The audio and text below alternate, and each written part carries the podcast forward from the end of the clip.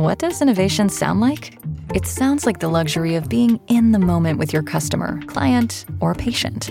It sounds like having the right information right when you need it. It sounds like being at your best for your customers and your business. Thanks to Hyland's intelligent content solutions that improve digital processes, innovators everywhere are able to do their thing better, whatever that thing is. Now, who doesn't like the sound of that? Hyland, for innovators everywhere. Visit Hyland.com. When you need mealtime inspiration, it's worth shopping Kroger, where you'll find over 30,000 mouthwatering choices that excite your inner foodie. And no matter what tasty choice you make, you'll enjoy our everyday low prices, plus extra ways to save, like digital coupons worth over $600 each week. You can also save up to $1 off per gallon at the pump with fuel points. More savings and more inspiring flavors make shopping Kroger worth it every time. Kroger, fresh for everyone. Fuel restrictions apply. Hey everybody, tonight we're debating whether or not the Quran is scientific, and we are starting right now with Muhammad's opening statement. Thanks so much for being with us, Muhammad. The floor is all yours. All right, so I just have a quick presentation, and peace and blessings to you all. I'm just pulling it up right now. So, is the Quran scientific? Well, let's just get based on, can you see my screen, James, there? Yes. All right, so I'm just starting my counter right now. So submission to God is something very scientific. I do want to get into the very, very basics of the religion, because you got to understand the religion's been inherited over more than 1,400 years. So there's some issues that happened in the previous times that we need to cover really quick. So communication is very important. When Muhammad used to say Muslim in Arabic, it already was defined. So people already knew what Muslim meant. It didn't need another definition. When I say Muslim in English, it means nothing. So when I say Islam, I'm actually meaning submission. Submission to what? To God. Muslim means submitter. Allah means the God. And I can prove this. Just give me 1 second. Quran means recital, but there's only one Arabic recital which is known, which is the word of God. Sharia, the word Sharia, actually means school. Jihad means effort. So these words are important. The problem is they seeped into the English language, which they never should have in the first place, because the religion is universal. Some modern misconceptions when it comes to submission. Submission existed before Prophet Muhammad. Submission can be achieved without knowing the recital. So examples as Moses, Jesus, and Adam. The school of submission that came down on Muhammad, which people call Islam, gets you to submission, but it's not the only school of submission. But it's currently the best known school of submission. And that's why a lot of people tend to turn to the Muslim faith. The best submitter or Muslim that ever lived or will ever live is actually Abraham, despite popular belief.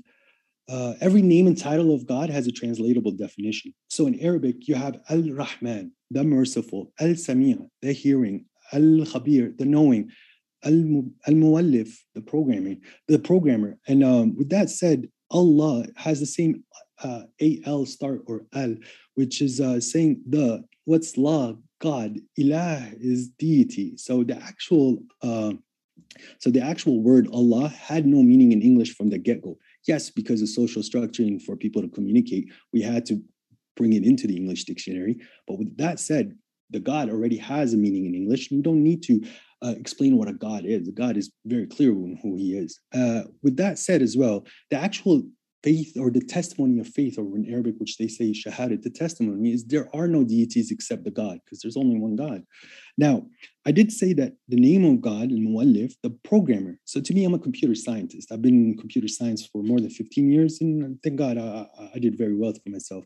So for me, God is the master programmer. Everything around me is pre-programmed. That's what we call predetermination. So every action, every thought you had already has instructions that answer you. So if you start having the bad thoughts or dark thoughts, you're going to go into depressive modes, and you're going to be stubborn, you're going to be arrogant. But if you're able to let go of things, there's a path that's written. Any path you walk or anything you look for, as long as you keep trying to tread through that path, the answer's already been answered. That's what I believe predetermination is.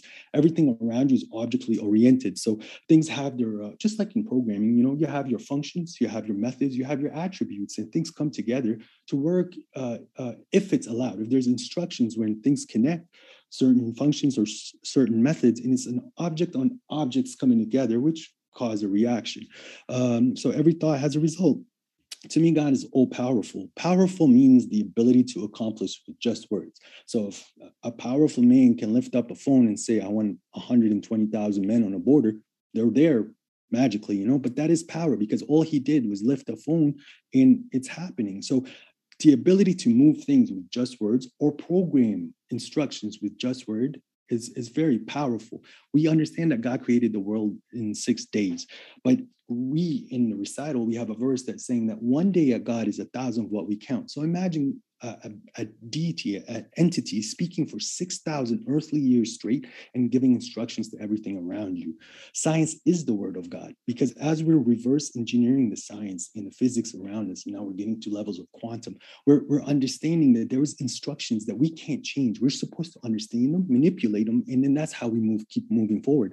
Everything around you is somewhat of Boolean logic, or it's in binary. So you're either a liar or an honest person.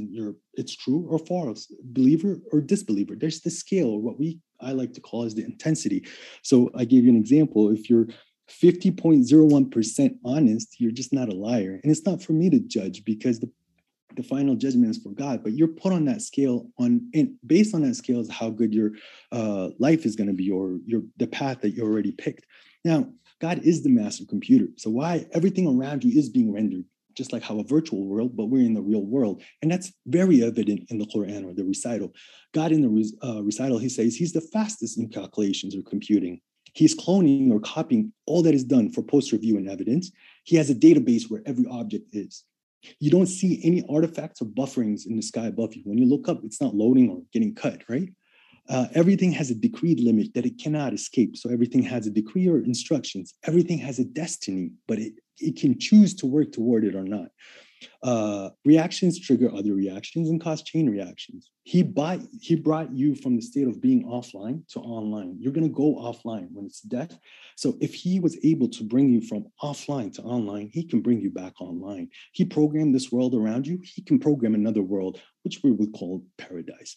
Now, when we're going to come to the specifics of the recital, there's verses that clearly go with the physical, like the laws of nature with physics. So there's a verse here that says, God created every grounded mobile creature from water, and thus some of them move on their bellies, some walk on two legs, some walk on four. God creates whatever he wills. God is capable of all things. The word I want you to notice, the word dab.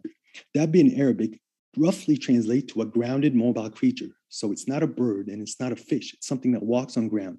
And as you see, the Arabic is very clear, because all I had to do was say one word, but I had to use about 3 words in English to explain that thing. There's something called a lexicon, where it takes the root words of Arabic, because Arabic is a structured language. It's very programming. Like the grammar is programming in a sense. That's the syntax of that language. But the actual root word of a word is telling you that it's not a bird and it's something that's grounded, that's walking.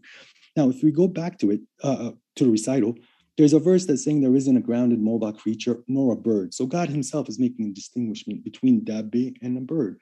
And now back to the original verse, you can see that God wrote that some of them move on their bellies, some walk on 2 legs, some walk on 4 legs. God created whatever he wills. So God never shied away from saying 2, 3, or 4. Take care of the orphans. If you can't, marry 2, 3, or 4 women.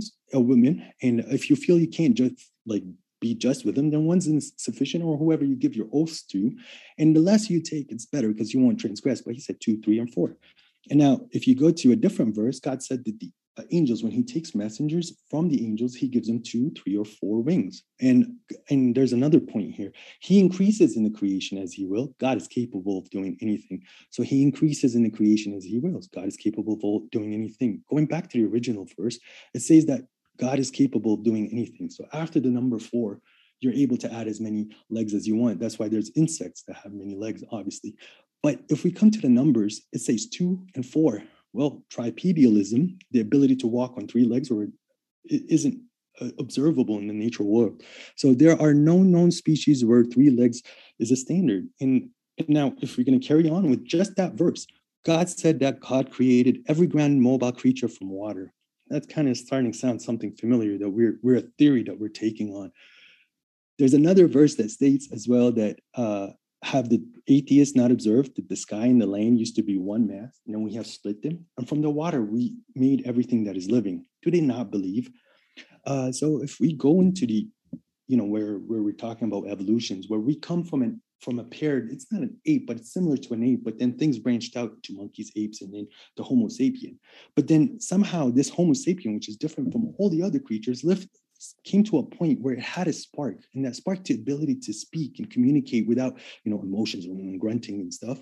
And at the same time, it had characteristics that's not part of the natural world. And one thing that God does a lot in the recital is he compares things to stuff. It's like, why are they running away like their donkeys running away from, or like their zebras running away from lions? But when it came to a certain verse, he didn't use the word like. He said, those that transgressed in the Sabbath, he said to them, be despised apes. So when that spark of humanity, or that little spark of diplomacy that's in you, and the ability to be human, which is different than just a regular animal, when that's taken away from you, you're just like an ape, or you are an ape at that point. So that kind of aligns with the theory of evolution, which we're still trying to discover. And there's a verse that's very clear, and it's a very scientific verse, when God said, travel through the lands and observe how God began creation, and he will produce the final image. So as we're seeing the steps of evolution that God left clues for us, he still produced that final image. Now, this is a verse that says, a proven miracle sign for them is the night we strip from it the day, and thus they are in darkness. It's already a miraculous verse, but he used the word miracle in that verse. What is the miracle? In 650 AD, the common idea of people was that the sun lights up the whole sky. But in 1,000 years after that verse, we realized that the night is a constant, while the day is a variable based on the sun and the atmosphere. If there's no atmosphere, there's no day. And the night is still present over the day. So I could put wallpaper on a wall, and then at night, I strip the wallpaper from the wall. The wall's always present. That's why he used the word strip. And later in the recital, there's a verse that says, the night covers the day. So how would a prophet in the middle of the desert know that? I can give you about 30 seconds to wrap up. Fasting is good for you. There's a process called autophagy where it recycles your body. The only way you trigger that, the best way to trigger that, is through fasting. God said that he developed lumps into bones, or like from the embryo, the bones came out. If you're looking for stem cells, they're in the middle of bone marrow, which is the center at that point. God said that he brought down iron. He didn't say that iron is part of the earth. He brought it down. So if you look where the main sources of iron come on earth, they're actually from meteorites. So it's pretty self-explanatory at that point. But at the same time, remember, the recital isn't a book of science. We're trying to see if it breaks any fundamental science laws. And the book of recital, and just to finish on that point, the book of this is the science of humanity. About a minute after you got to, I can give you like 10 more seconds. Unfortunately, I couldn't finish it, but yes, I'll stop. We'll jump into the opening from Aaron as well before we go into the open conversation, but want to say, and then if you could do me a favor and unshare, it's all right, I can do it on my side. Want to say, folks, thrilled to have you here. If it's your first time, we are a neutral platform hosting debates on science, religion, and politics, and we hope you feel welcome, whether you be an atheist, whether you be Muslim, Christian, you name it. We are glad you are here. We'll kick it over to Aaron. Thanks so much. The floor is all yours, Aaron. Oh, I think you might be on mute. Let me try to... Nope, that was me. So it seems that Muhammad changed the topic to, is the Quran religious? His opening argument, much like the Quran itself, was little more than a recital of the question-begging fallacy of circular assumption, which is ubiquitous throughout religions, all of them. But it's not permitted in science. And the debate I agreed to was whether the Quran is scientific. And what does it mean to be scientific? If we simply Google that, we see that it must be based on or characterized by the methods and principles of science. And discussing the mythology or the methodologies of science must begin with methodological naturalism, the principle that all postulations must be based on indicative evidence and that all explanations must be according to natural laws and processes. And none of this is found in the Quran, which attributes everything to miracles. Miracles have essentially the same definition as magic, being the evocation of supernatural forces or entities to control or forecast natural events in ways that are inexplicable by science because they defy the laws of physics.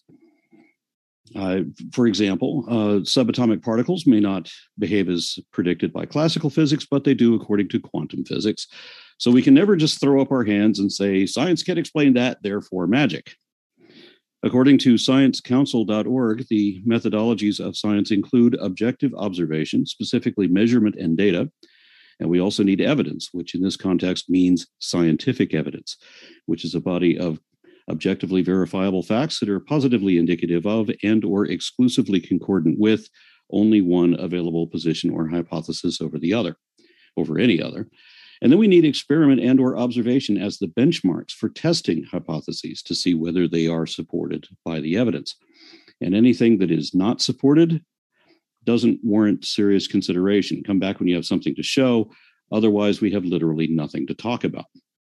There must be verification and testing, critical exposure to scrutiny, peer review, and assessment.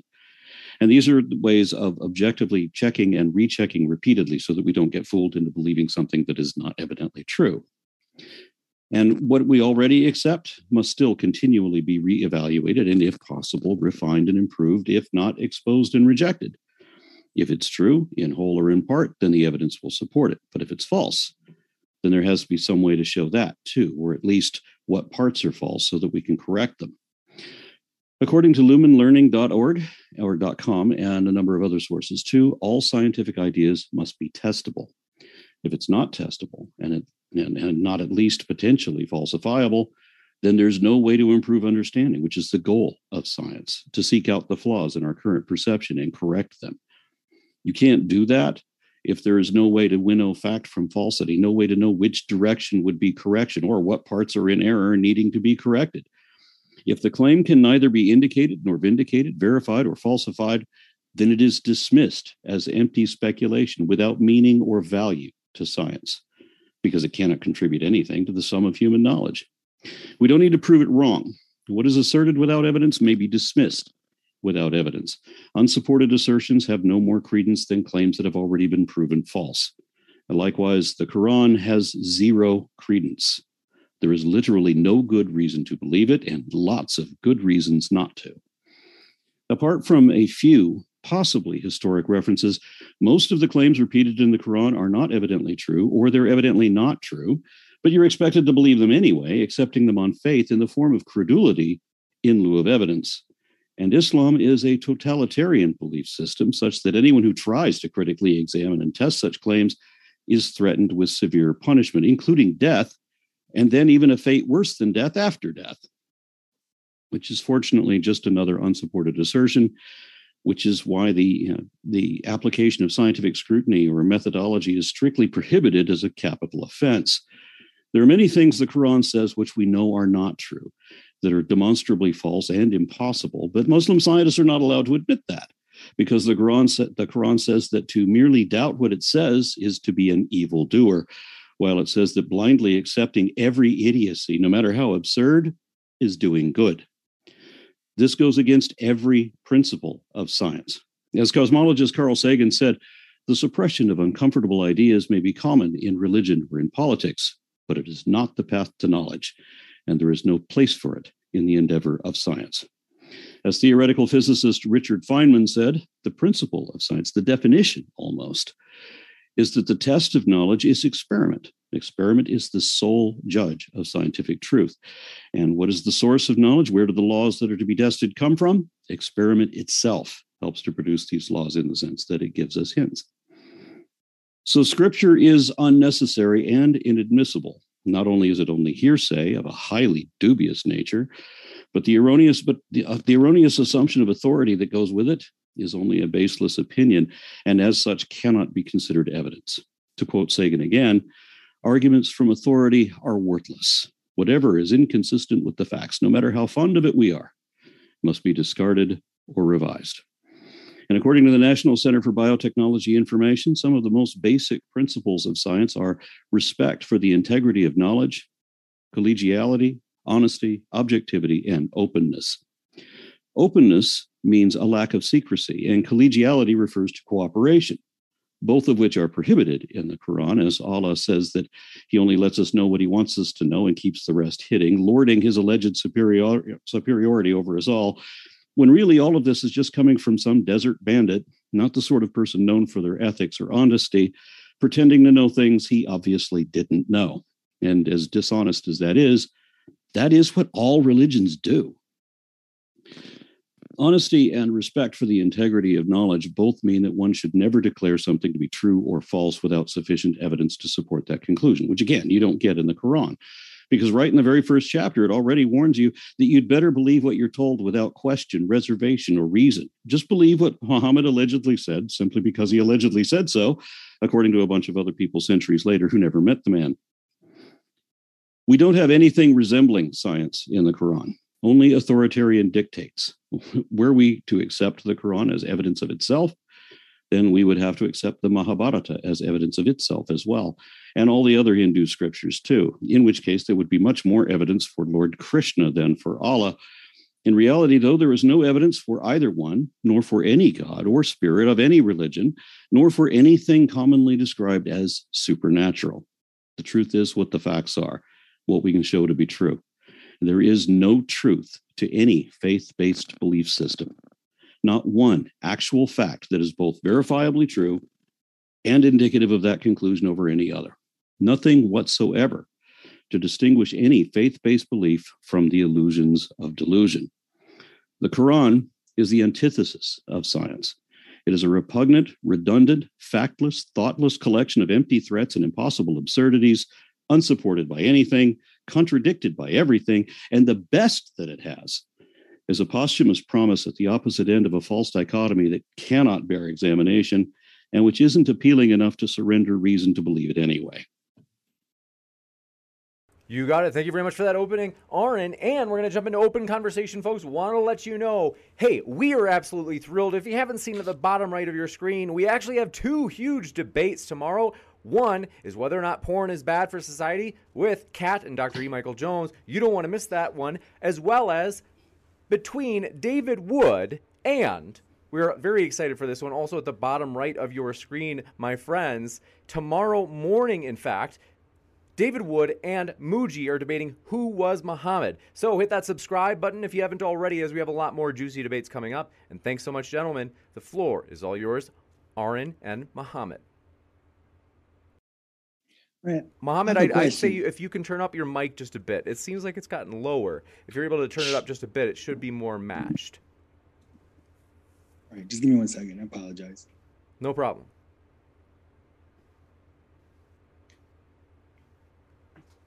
Is this better? That works, yep. Okay.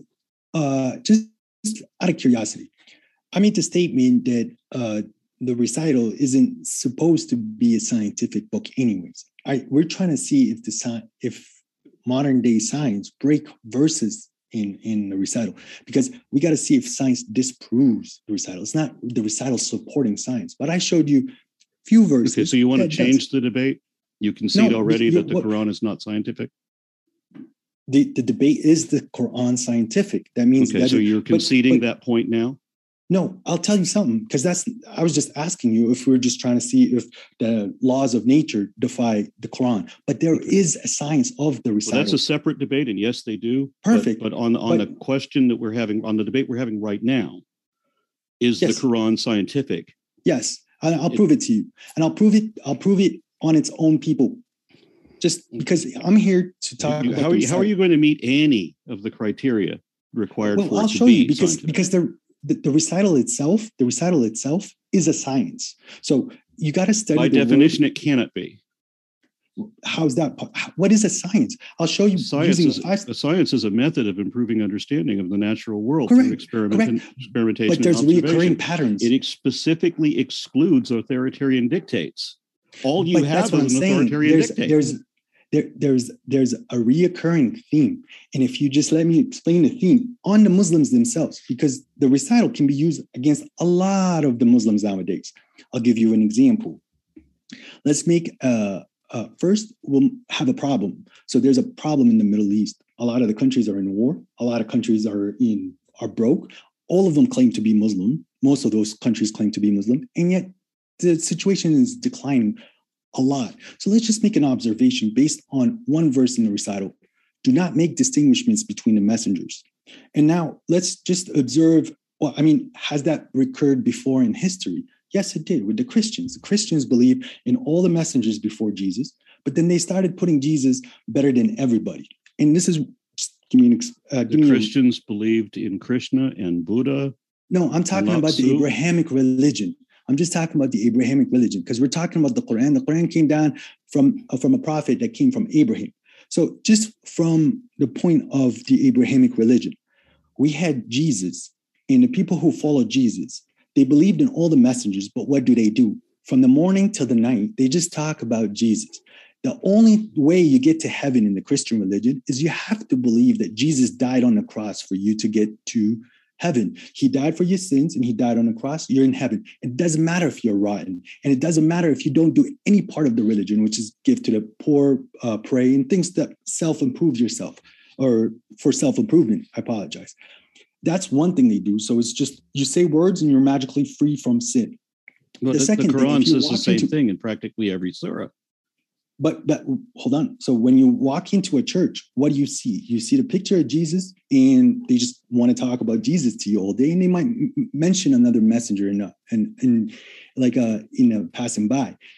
Now, if you look at the Muslim religion nowadays, the people that say they follow the Prophet Muhammad, have they broke a cardinal rule? Let's see how they compare with the modern day Christians. And listen, this doesn't apply to all Muslims. There's a small group of Muslims that we're getting persecuted because of this. And you got to understand you get brownie points being a religious person and pretending to be persecuted. Does that earn you something? You got to understand the recital itself. There is no compulsion in religion.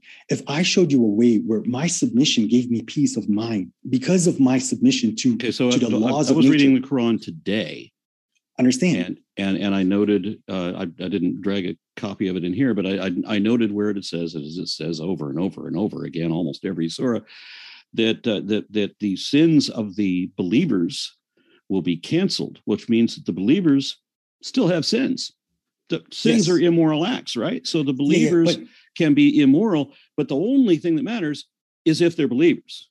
And the Quran says over and over again that a believer doesn't get you to heaven. There's nowhere does it say a believer gets to heaven.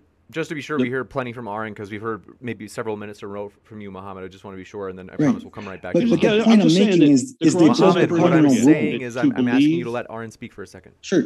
To believe is to do good, and to disbelieve is to be an evildoer.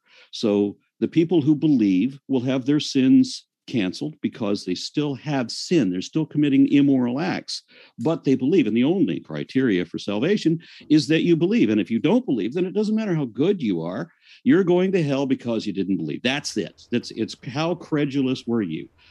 That's your only. And that's while that is another fine debate. If you want to compare the Christians and compare the Muslims, I'm game for that second debate too. But the one today was supposed to be talking about whether the Quran, not Islam or not Christianity, we were talking about the Quran, whether it is scientific. And I don't think you understand what the word. I don't think you understand any of the context of what the debate were supposed to be. I do want to just before we go into religion and or more particularly, I do want to say examples, Muhammad, as if we discuss, like you talked about autophagy and whether or not, fasting leads to that. And that's connected, you were trying to make an argument for that being connected to Islam. That's well, it wouldn't really make a difference. But you could, my point is you could study the recital as a science. So when certain people do certain actions in the world, as a humanity, it starts to fail. You've seen it many times in history, and we're reaching that point even in America. Like the reason why Moses was been sent or talked about a lot, and what happened in the Pharaoh times, and why the Pharaohs fell. You're seeing the same things in a scientific method where people are being oppressed. There's the rich is really rich, the poor is really poor. There's wars that they can't afford. How is that a scientific method? Yeah, because it's based on observation. You're making a hypothesis. You're doing your testing, and you're seeing the result. And it's conclusive with the recital. How do you test and correct it? How do you identify whether it's false? Because you see, you made a very big mistake. It's not the believers that go to heaven. It's the believers who were righteous. So there's a lot of people that say, "Oh, we believe," but then they don't. The believers who are righteous. What makes one righteous? Look, righteous is okay. So the problem is, I missed a slide. And I would like just to explain to you.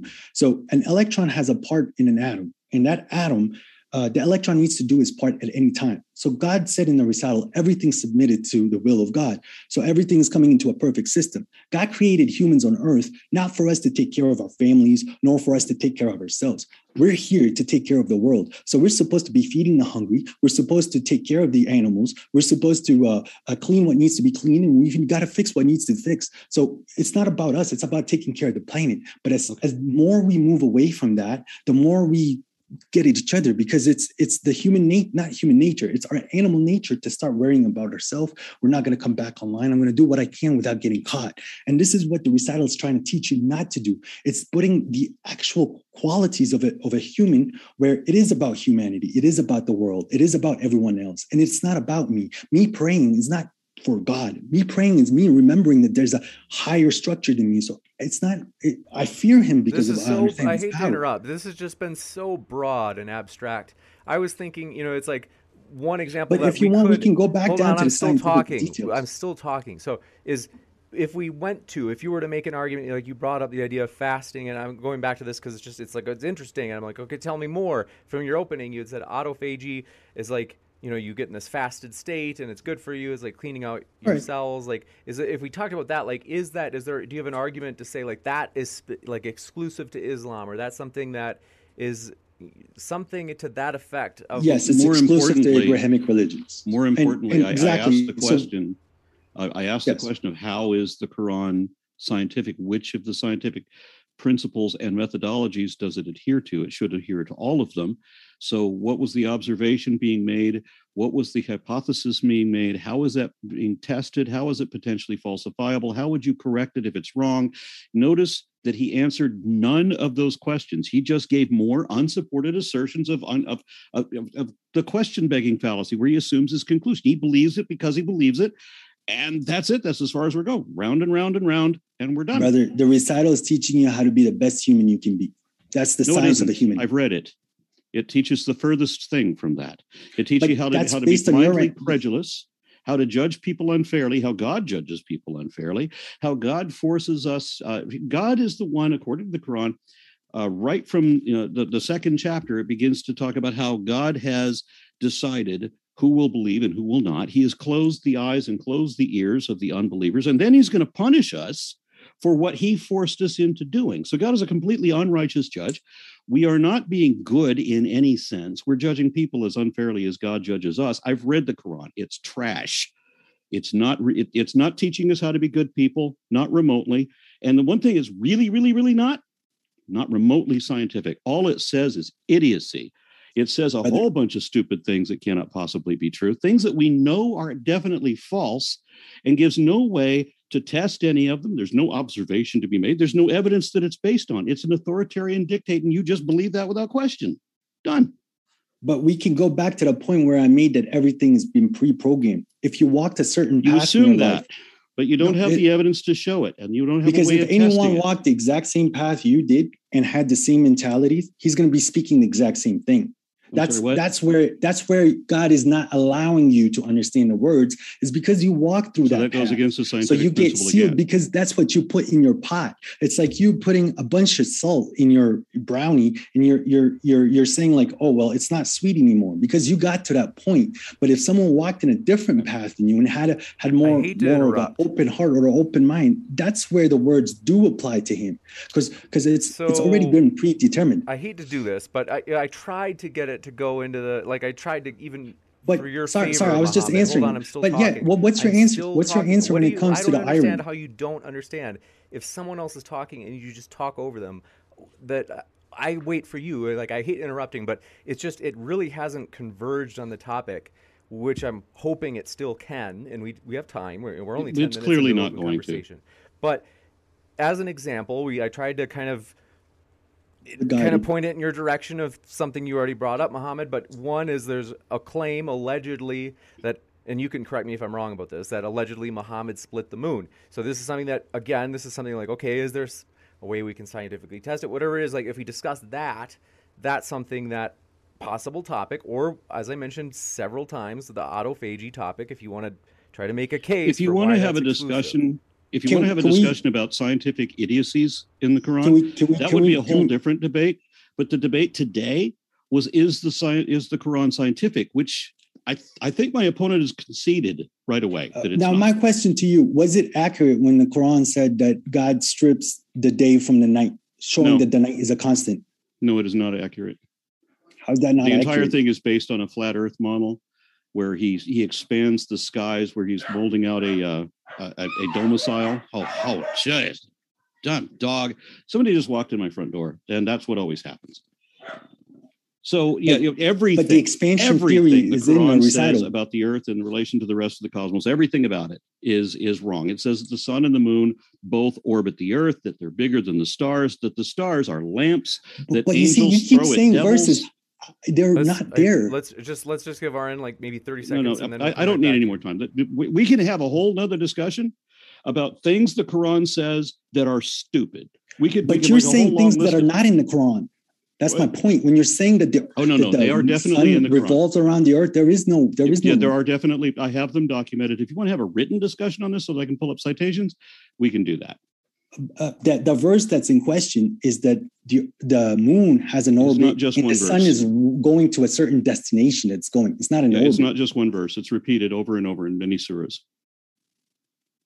So and yes, I do have documentation for that. If you want to do it in a written format where we can show, if you want to do where we have to do scripture, but you're just making claims on a recital that are not there. But they are there, and I've already documented them. I've already written them down. I'd love to see that documentation at one time. I'm sorry, what? Now, I'd love to see that documentation. But was the recital correct? We'll have a discussion, and I'll be able to show you all of that. But right now, we were supposed to be having a debate on whether the Quran is scientific. The Quran meets zero methodologies or principles. It is an authoritarian dictate, which by definition is excused from science. The Quran is not scientific. I'll give you one last shot. Take your turn right now to explain how the Quran is scientific, or give up. Well, I'm trying to explain 2 points. It doesn't defy natural laws that are found in science. Yes, you're just saying it does, but that's your argument. I think you did, Aaron, to be fair. I think you said you'd give him time, Aaron. Go ahead. What is it? Yeah. Give you a minute or two, Muhammad. I explained to you how the recital is proving that the world in front of you is a computer in a form of a computer science. Everything is rendered by God. What's your argument on the verses that I showed you that how God is rendering this world in front of you? Is it we are obviously creating it when it comes to computers? The computers being programmed. Who programmed the world around us? Do you have any more presuppositional fallacies you want to wield? You just call everything fallacy, but you don't answer it. Why should I answer when you say who designed who programmed the universe? The universe was not programmed. There was no who involved. But everything's under set instructions. But it's not. That's your assumption. But that's what science and physics is reversing those instructions so we can manipulate them. No, it isn't. Then what are we discovering in science? And completely random? No. But you were supposed to discuss right now. I gave you a chance. I am discussing. These are verses in the Quran. God said he's the fastest calculator. But he's God the fastest in computing. This is people wrote the Quran, not God. But I'm telling you, the world around you, when I'm dropping this pen, something is calculating these movements when it's jumping. It's just like on a computer. But unfortunately, I don't think you ever programmed. It's natural forces and yeah. So but those natural forces, someone had to, there's a logic behind them. You can deduce the logic from those. A person, and the point you were supposed to be making now was that you were supposed to show how to... Brother, I'm putting it into computer science. That's still a science. God said he's cloning everything that we're doing that we can watch later. Scientific, meaning that the Quran is going to have to fit scientific principles and methodologies. But I'm giving you scientific topics that are in the recital, and you're just saying you're giving me strange interpretations that are not supported by anything, and that's all you're giving. So when God skipped a number for tripedialism, and there isn't tripedialism in the world, is that making the Quran wrong at that point? Is that not scientific? When God skipped a number, making tripedialism? No, there isn't tripedialism in the world. When He said that creatures have 2, 4, and many legs. But he didn't mention the number 3. Okay, I'm sorry. But how would Muhammad, how would a prophet, a man, know that there's no three-legged creatures? I'd love to do that. But today, is the Quran scientific? I gave you a last shot. I'll give you one last shot, and then we're done. Show me Brother, how the Quran itself is a science. What? The Quran itself is the science. It's trying to show you how to be the best human you can. But you still haven't answered. And even if that was true, it wouldn't make the Quran a science. If the Quran was, in fact, it's not. But if it was a guidebook to make you a good person, if that statement was true, which it's not. But if you were right about that, based on what you're saying, it's not just because it's not for you. But based on what? It's not for anybody. It doesn't meet scientific methodologies or principles. It is not in any sense remotely scientific. It's not testable.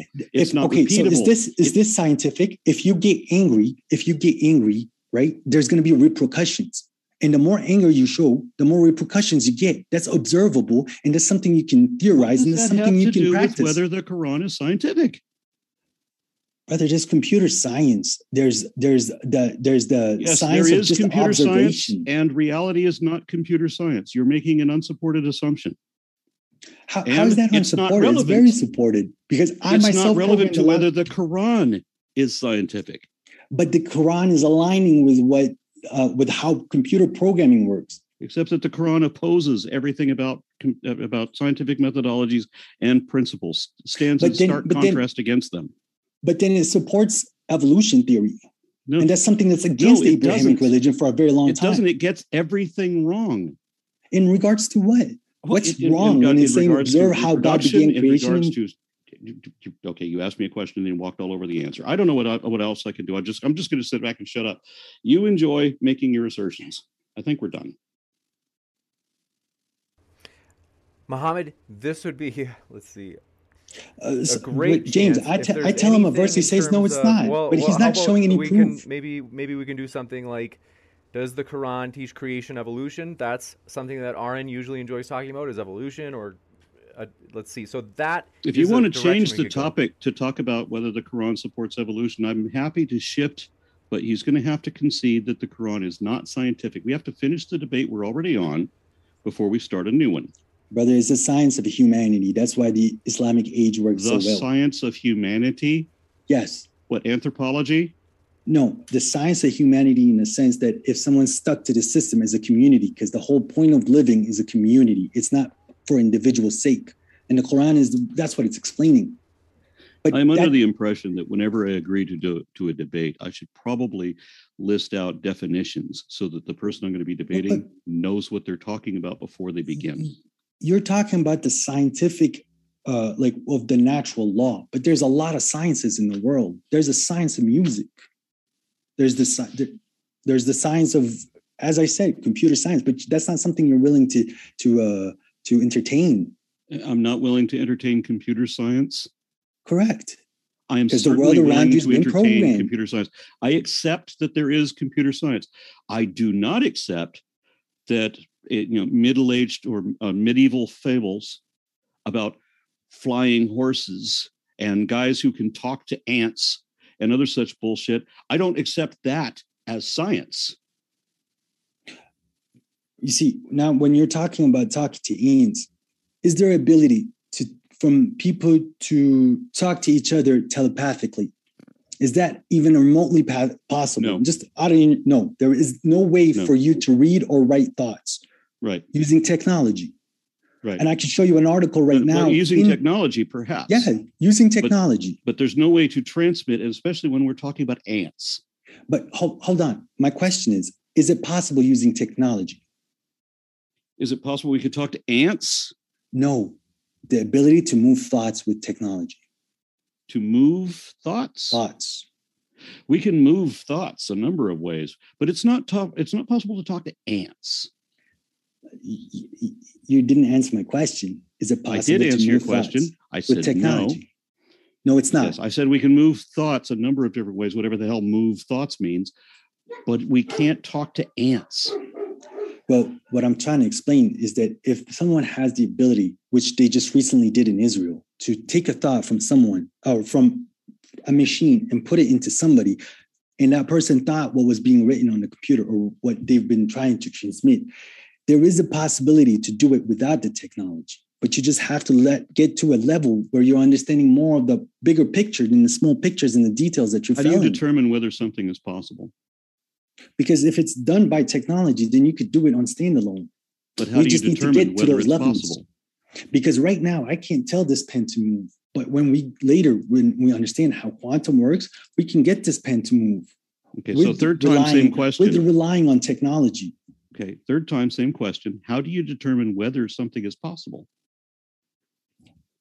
Brother, it's determining it is if we can mimic it. Is a what?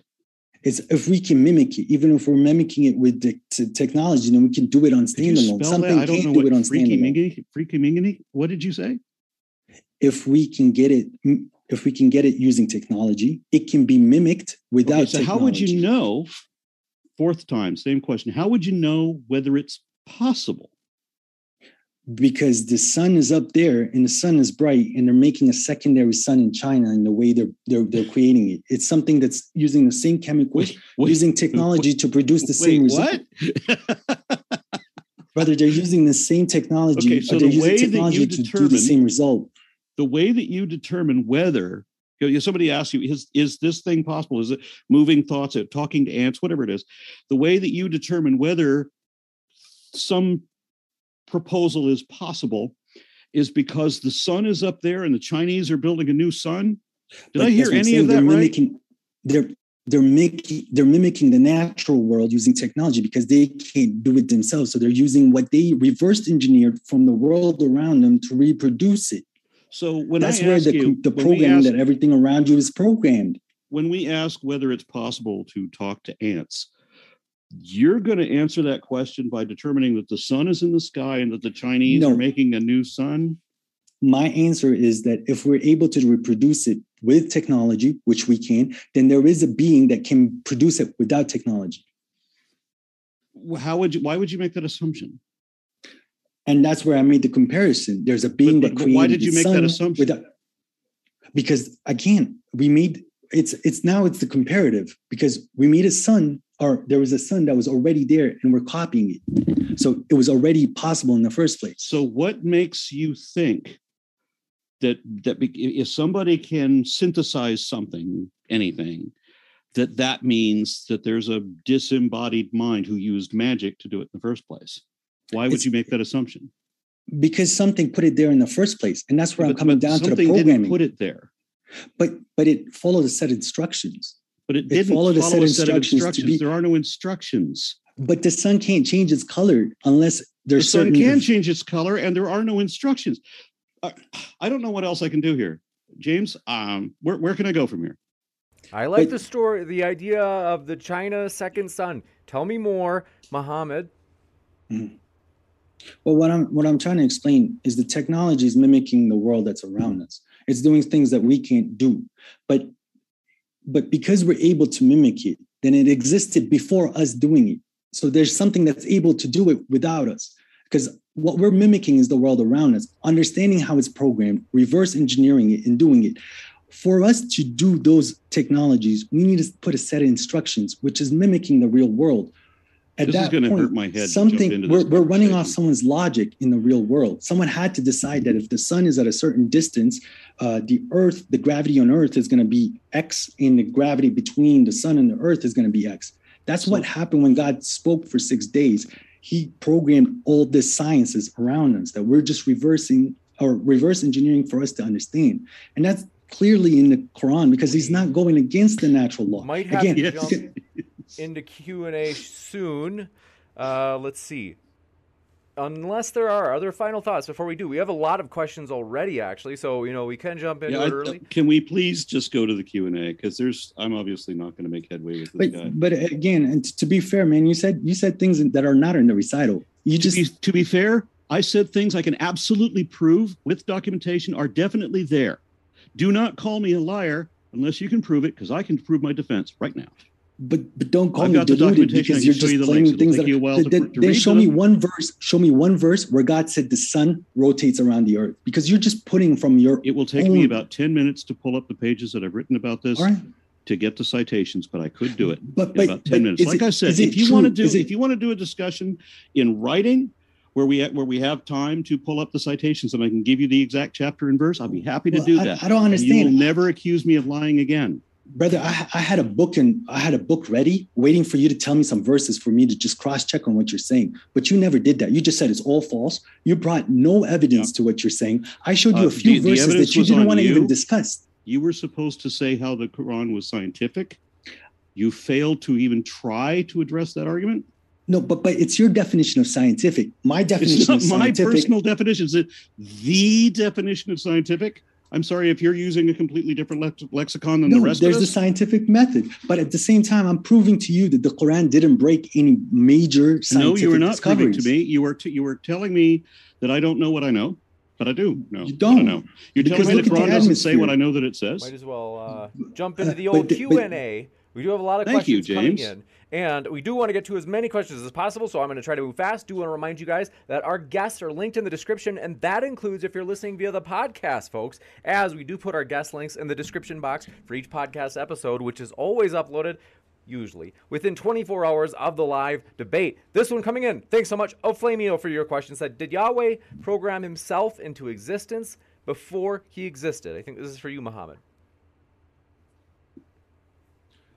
Well, you see, us as human beings, we have a start and end time. Everything around us has a start and end time. We don't understand the concept of infinity. That's not something that we can understand. And people don't believe in God because of that. And I have a proof on how the word, because every word when God is saying, it's becoming truth. So the testimony isn't there's only one God, the God, or there is one deity, the God. He said there is no deity except the God. So if you're going to take it as a technicality, you don't find evidence, or it's not evidence, but you don't find it easy to believe in the God, because he said there are no deities except the God. So people stop at there are no deities, impossible. But God made that extra part for the people who have a little bit more humanity, because you don't need to get into the, some people can believe on a very little. So obviously God didn't program himself. God put certain limitations to himself so that when on the day he reveals his full power, you'll see that the whole idea was for you to take care of the earth.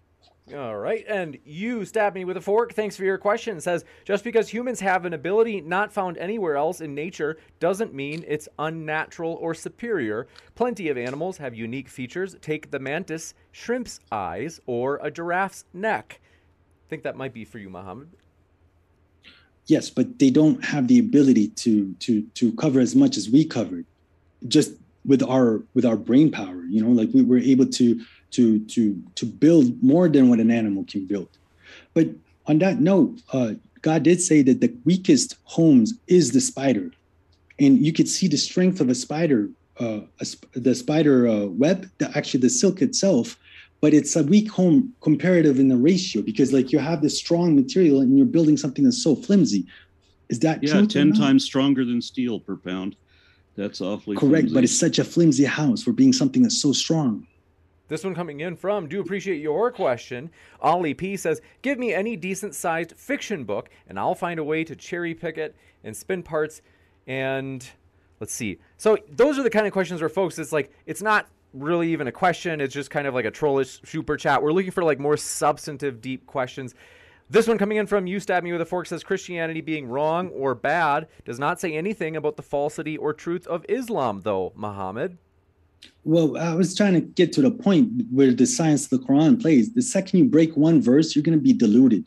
And when people started idolizing Prophet Muhammad, that's when the problems in the community started happening. And that's because anytime you're breaking a verse in the Quran, you're getting a little bit of delusions. But I can't explain that, because as soon as I start getting into it, you want to get back into the way we understand physics. But that doesn't, or the way we understand, like, you know, the sciences, when biology, chemistry, physics, but you don't apply that to a book where it's teaching you wisdom, and not for you to judge, but to judge yourself. You got it. Sorry, but to this moment now, you just, when I told you, is the night still present when there's day? You said no. Yes, it is, brother. If you take a rocket ship through the midday and you go up, you get into space. That's night. Yeah, no, it's not. And that's it's not dark, and it's not night. After you go out of the atmosphere, that's night. That's correct. It's still not night. This one coming in from Alazad Akbar. Actually, first up, Stupid Whore Energy says, what does the Quran say about why the 0-point energy of the universe doesn't cause a cosmological constant? I apologize. I don't know what that question means. No problem. Appreciate your honesty. This one coming in from Canadian Catholic says, well, one for you, Aaron. Settle the debate, Aaron, please. How tall are you? Between 6 foot and 6'1". You guys, this one coming in from Aluza Akbar says, I wish I could stay. I have to work. Hopefully you'll still be talking when I get there. Thanks for your support. And thanks. Prison Roof says, Aaron, say, they quote Aaron. They say, Aaron says, what makes righteousness? And they say, Muhammad says, quote, so an electron has an atom. I think they were saying... No, an electron is part of an atom. You're put on this world to do up. You have a duty on the world. You either do it or don't. Gotcha. You're saying that duty is what makes righteousness. Like if a person, whether or not they do their duty is what makes fulfilling the duty, the duty for the community rather for yourself. And that's what made the Islamic age so strong. It's because it was about everyone else, not yourself. If we want to talk about how... If we had a conversation in writing where we could actually produce citations back and forth, I believe that would have been helpful because you didn't. I gave you a few verses from the recital. You said no, but then you didn't come back with any verses showing where they're not scientific at all. Am I supposed to remember chapter and verse for everything I've read in the Quran? No, but I thought we were preparing it because if we want to do a Quranic scientific, show me where the Quran is breaking. I thought about having my entire repertoire of everything I've written about the Quran just when they're ready, so that I can Control F on it. But I decided it's not going to be worthwhile. I mean, you're not going to. I had this conversation yesterday with a biblical literalist, with it in person. We're arguing in person. I tell her what the Bible says. No, it doesn't say that. Here, yes, it does say that. Here it is. She reads it. It says it doesn't say that. You just read that it says that. Well, that's not what it means. Well, I don't care that you want to interpret that it means something else, but that's what it says.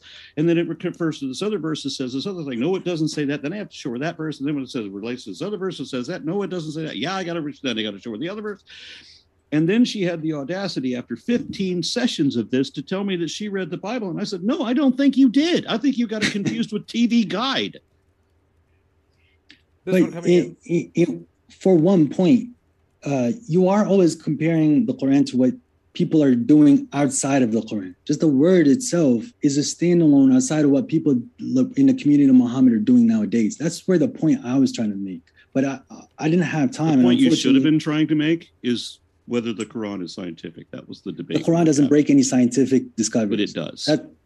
That's a different discussion. That's a different discussion. How's that a different discussion? I'll be happy to have that one in writing with you so that I can show you the citations that you're asking for. But that's not the debate we were supposed to have today.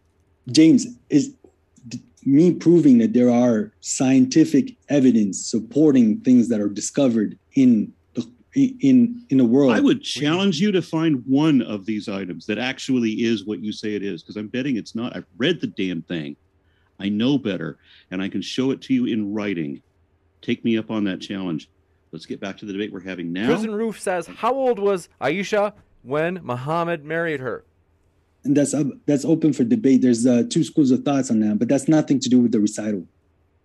So when you say recital, you mean the Quran? That's not in the Quran or anything to do with the Quran. Okay. Because it's a school of thought. It's a school of submission. It's got nothing to do with Muhammad's personal life. Fair enough. This one from Apostate Prophet says, next debate. How old the children are that he slept with has nothing to do with his personal life. We don't know who he slept with. You don't have evidence. Remember, in a legal defense. This one coming in from Apostate. You don't have evidence of that. You just have hearsay. Next one from Apostate Prophet. That's not scientific. Says, next debate, are Harry Potter books scientific? Answer, yes, because they are a series of books, and there is a pattern in them, which is scientific. I think they're trying to use a parody argument to try to say that your argument isn't convincing, Muhammad. All right, but at the same time, I showed you how the recital is supporting that there's still darkness over the day, and that's a miracle for back in the day. But that's convey a misunderstanding that you have that I would love to correct. Yes, you did do that.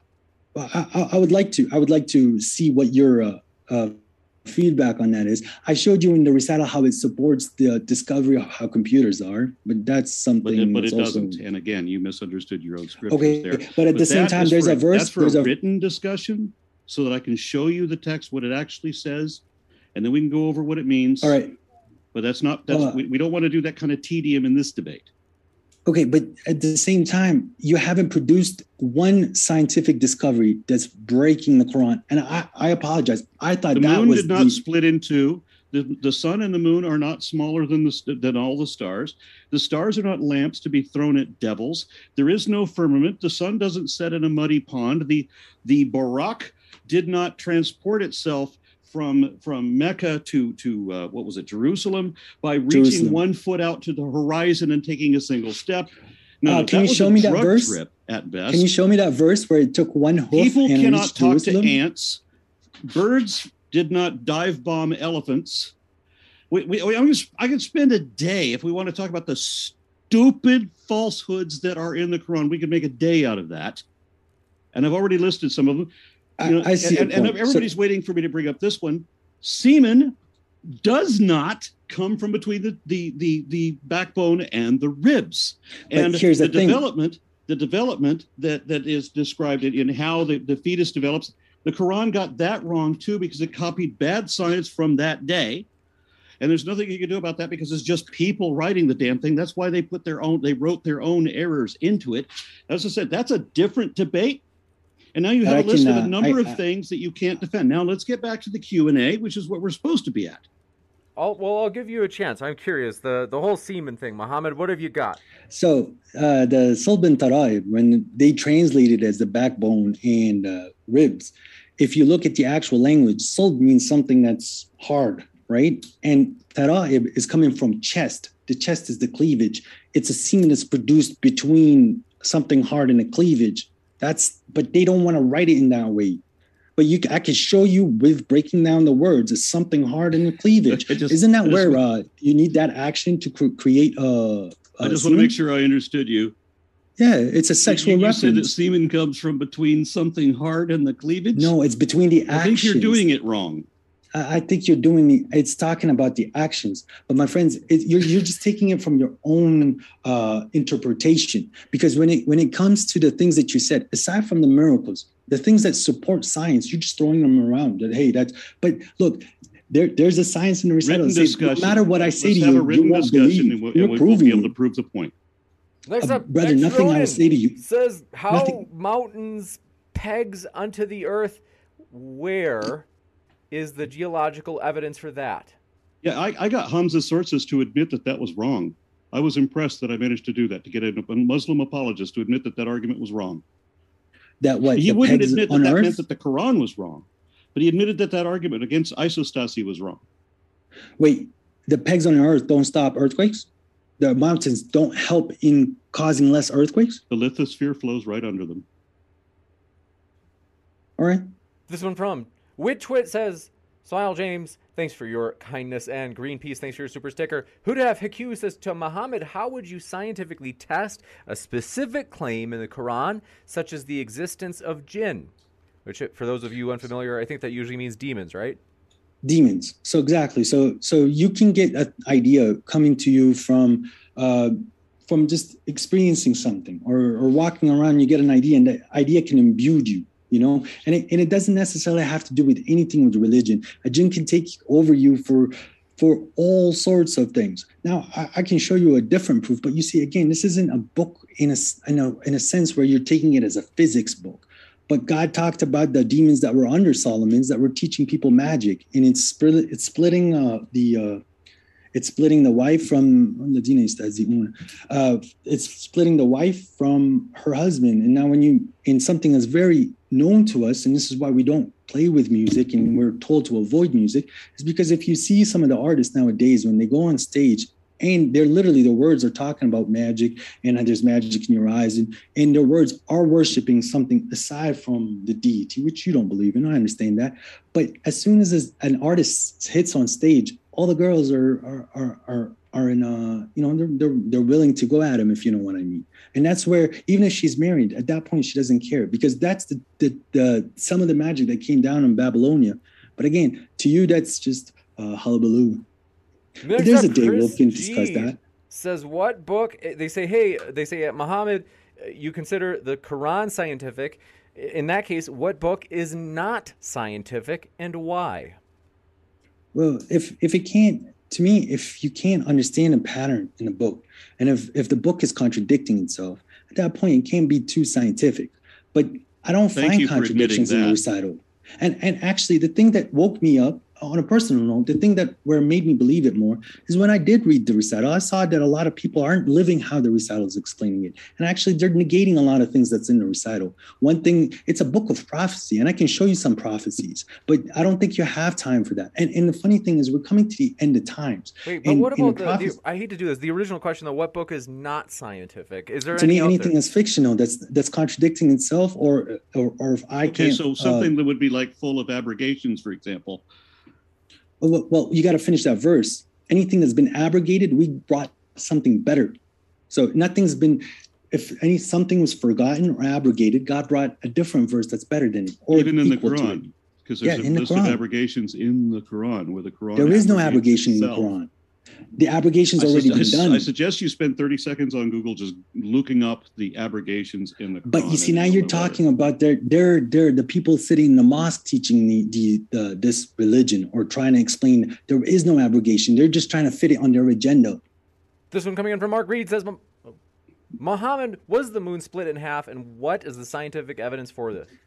Actually, that miracle came in truth when in 1974, I believe, when a piece of moon came on Earth. That same year, there was a doctor. He found a miracle in the Quran, which is called the Code 19. It was the same time the piece of the moon came on Earth. It was relatively in the same year. And this is, but again, like no matter nothing I would say to this man, he will believe, because he's got to a point where he's sealed. This is his way, and that's it. And his arguments is literally making up a bunch of verses which they don't exist, and then he gets mad. Except that they do exist, and I can show that they do. I can show you that they do exist. But you have to this moment right now. I keep inviting you to have a written conversation so that I can show you all the citations you're asking for. I'm talking about the natural world. I'm not doing that. I'm being very. I'm not talking about the history of what happened with certain prophets. I'm talking about the natural world. We can talk about that at a later time. What we were actually talking about is the things that are in the Quran. If I said they're there, they're there.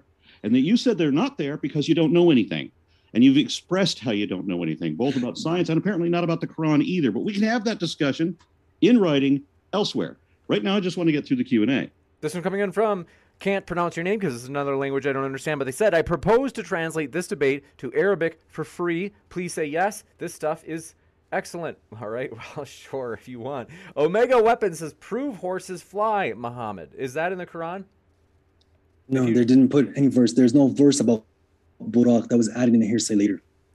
Gotcha. This one coming in from Prison Roof says, if Allah is so mighty, why are Muslims threatened by cartoons of Muhammad? But this is the point I was trying to make earlier. The second you start to make distinguishment between the prophets, you're going to get in delusions. God said, don't make distinctions between the messengers. And that they only defend Muhammad. That's why they're looking the way they are. That's why the whole civilization fell. That's why nobody even likes them anymore. It's just because they moved so far away from what they've been taught, and they moved so far away from the school, and there's only a small portion. The people that are trying to explain what I know, they're actually sitting in jail on death row in Saudi Arabia, because the Quran doesn't say that you have to kill someone that turned away from the religion. That was hearsay added later on. So you got to think of a rich man sitting, he doesn't care about the Quran, and he said, oh, Muhammad said this, and if you don't like it, I kill you. And anyone that opposed those people, those people left the religion, kill them. But those people were powerful people, like living in current times. Those are the leaders that ruined the religion. The religion's been hijacked about 1,000 years ago. So you're saying that what Surah 9:5 says, it doesn't say, or that was a change that was added later, but there are no abrogations at the same time. No. It doesn't say anything about a horse. Nothing about a horse. The hearsay is outside. Subhanallah. Yeah. Show me anything to do with a horse that's taking him to Jerusalem. There's no mention of Buraq. There's no Buraq, and there is no animal. There is no Buraq in the Quran. There is no Buraq. That's hearsay. That's in the Hadith. The Quran. And if it is, it's not in the Quran. You're telling me. Just want to be clear. You're telling me that of all the things that you have falsely accused and that I accused me of getting wrong, you're going to tell me now that the Quran. Show me the word Buraq and recital. You're going to tell me that the Quran does not talk about the Buraq. Show me the word Buraq in a recital talking about a horse. But until I do, before I do, you're going to accuse me. You're seriously going to accuse me of getting that wrong. You're going to say that I'm lying about that. Yes, that there's nothing to do with the horse in the recital. There's nothing to do with a recital. A horse taking Muhammad from Mecca. I didn't say a horse. I said a horse-like animal, the Buraq. Yeah, please. And you're telling me that's not in the Quran? No, that's not in the Quran. That's in the Hadith, the wisdom and the traditions. Do I even need to say? The problem is, let's just see in the Q&A, let's just see in the chat, if anybody else has read the Quran that already knows whether I even need to bother with this guy anymore. This one coming in from Prison Roof says, Aaron, can you draw a quick cartoon? Never mind. Okay, our Arabian Princess, thanks for your super sticker. And Amy Newman says, it wasn't mean or anything. It was just like, Amy Newman says, I am holding an after show after the debate. Question for Muhammad as well. What would it take to convince you that the Quran is not scientific? Well, actually, me, myself, I lived with the book. So not growing up, recently, like in the last 10 years.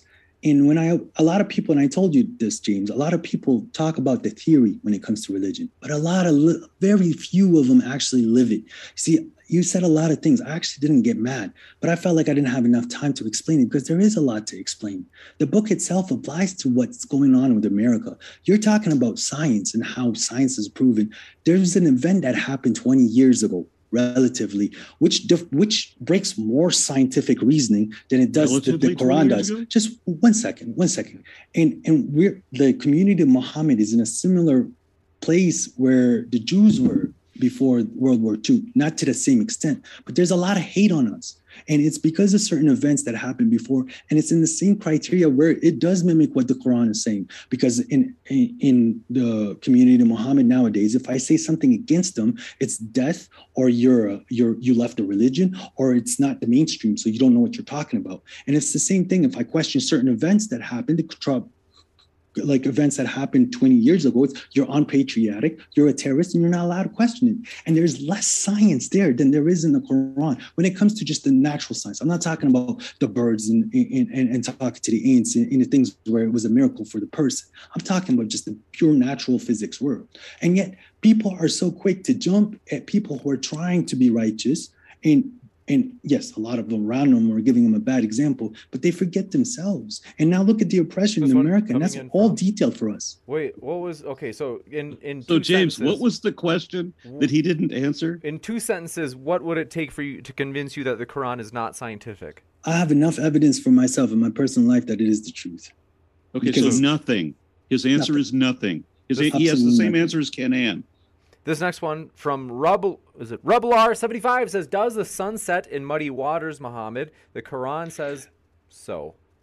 But it was in a literal sense. And the word sunset doesn't exist in Arabic. It disappears. Gharab. So gharab min ayn.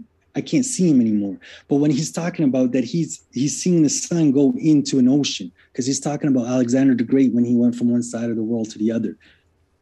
You got so you reached the end of the continent. Cole Beasley says, Muhammad, without committing a fallacy, what method did you use to determine that Islam is true? For me, it's just I found how the recital had nothing to do, or the Quran had nothing to do with what the world was living in. Like the world we're living in as a Muslim community, it doesn't align to what was been said. And as soon as I made those realizations, and I realized that my own people are idolizing the Prophet more than they should, and I stopped doing that, the world became easier for me, a lot easier, and I'm getting my own answers. I wish I could have time to explain that, but it's difficult. You said the method that you used to determine that Islam is true. Part of that was that because you realized that people were idolizing the Prophet. Is that what you said? Yes, and they were going against the Quran, and that's why they weren't being helped. When I started upholding the values in the Quran, I got helped. But people don't like what I say. Like even the Muslim community will tell me, shut up and go, because they'd rather just talk about Muhammad all day. Okay. But the recital itself, it's standalone. I love the traditions of Muhammad, and I like this wisdom that aligns with the recital, but most of it doesn't. And this is the problem we're facing. What I wanted to talk about today is sorry. There's so many questions, and I'm sorry to do that to you. It's just that I want to jump to the next one. That's it. Keep it in the back of your mind. You might be able to like spin it into an answer to one of these questions if it's relevant. Arabian Princess says, Muhammad, why are there grammatical mistakes? Sorry, it's nothing to do with. They say why are there grammatical mistakes in the Quran? You got to show me which verse you're talking about, because there's different recitations, but it's not grammatical errors, because the Arabic is very clear on its syntax and its grammar. You can't make them very easily a grammar error in the Quran. But it's a thought process. It's not like dots and punctuations, and this is where it's open for interpretation.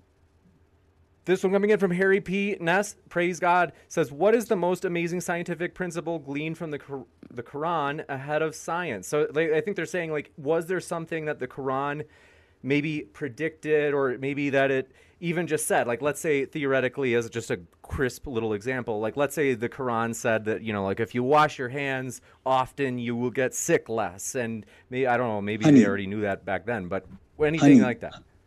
Honey is a very good healing substance. Gotcha. This one coming in from, do appreciate your question as well. Atheist Velociraptor says, for Muhammad, what are the two schools of thought on the ages? I'm not sure what they mean by that. Ages of Aisha. Oh, okay. Some trying to pass it off as 9, and some people are trying to pass it off as 16. But no, sorry. 9 is when they're saying he did like whatever, and the other one is 18. But there's 3 years versus. My friend, you could laugh. There's evidence showing both ways. You got it. And this one coming in from, do appreciate your question. Doc Pleromanot says, the Quran nowhere talks about suns orbiting the universe. It speaks of the sun, quote, around the earth, unquote, through. And that the sun and the moon travel in their courses. They say, with God's permission. So, which means it's not falak, it's not an orbit. Wal-shamsu tajri limastaqarrin laha means the sun is moving to a certain set location it has to go. It's Thank not you an for orbit. Admitting that error, because the sun doesn't move in a location relative they to say, the earth. They said in parentheses, they said that the sun is moving through the sky from the east to the west as observed in its movement from sunrise to sunset. Where? I don't even know who this is for sure. It doesn't address who it's for. They just, in reading it as a whole, they said the Quran nowhere talks about suns orbiting the orbit in the universe. It speaks of the sun, quote, around the earth, and they put in parentheses through the sky from east to west as observed in its movement from sunrise to sunset. There's the sun, yes, showing around the earth, but it's also saying that the sun is going to a certain spot that it's already been preordained where it's going to go. And then it appears on the other side of the planet with God's permission. No, because nothing was talking about this. Actually, وَالْأَرْضُ تَمُورُ فِيهِمْ, which is almost like a spin, but those are open for interpretation. That's I think that's the problem where me and you are going to have, because you're looking for the literals, but people are getting it from the interpretation. Actually, robots. There's an interpretation that robots are in the Quran, because I use the word dabbah, a grounded mobile object. Or a grounded mobile creature. And God said that he's going to produce the creature from the earth that's going to speak to them, that a lot of people were not aware from God's proven signs.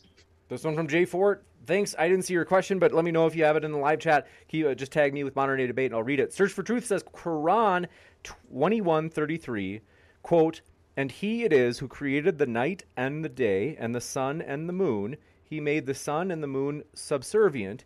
Each one of them rotates around its orbit. Which verse? Sorry. They said Quran 21:33. While Muhammad's looking that up, I want to remind you folks, our guests are linked in the description, and that includes the podcast, as we put all the debates on the podcast within 24 hours. You can find both Aaron and Muhammad's link there too. What have you got for us, Muhammad? It's saying that it's spinning in an orbit in a sense that it's the sunrise sunset here, but it's not in a sense that it's orbiting the earth, because it has nothing to do with it's orbiting the earth. The claim and was that it orbits the earth. The stars are smaller than the moon. The stars are smaller than the moon. No, it's saying the moon is a part where you see the sun, the stars, and but it never said that the sizes. The firmament. There's a fixed alignment of the suns or stars, obviously. That they can be used as projectile weapons when you see there's a school that I can show you a proof where that there is understanding, but if you're not believing in angels and devils in the first place, I would suggest that you stray away from proof. That word doesn't mean what you think it does.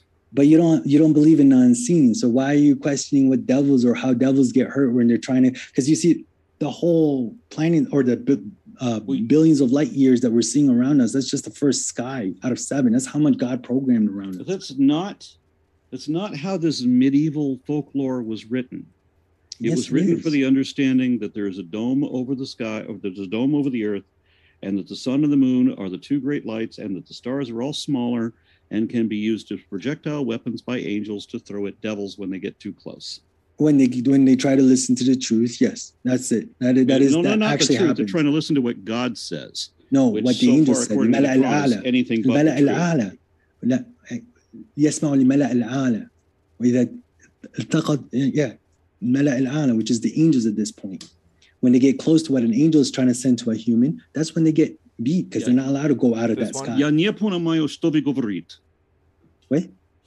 No, sorry. Exactly. I'm remembering the verse and then translating it back to you. The Mala al-Ala is the high assembly, which is the angels. Right.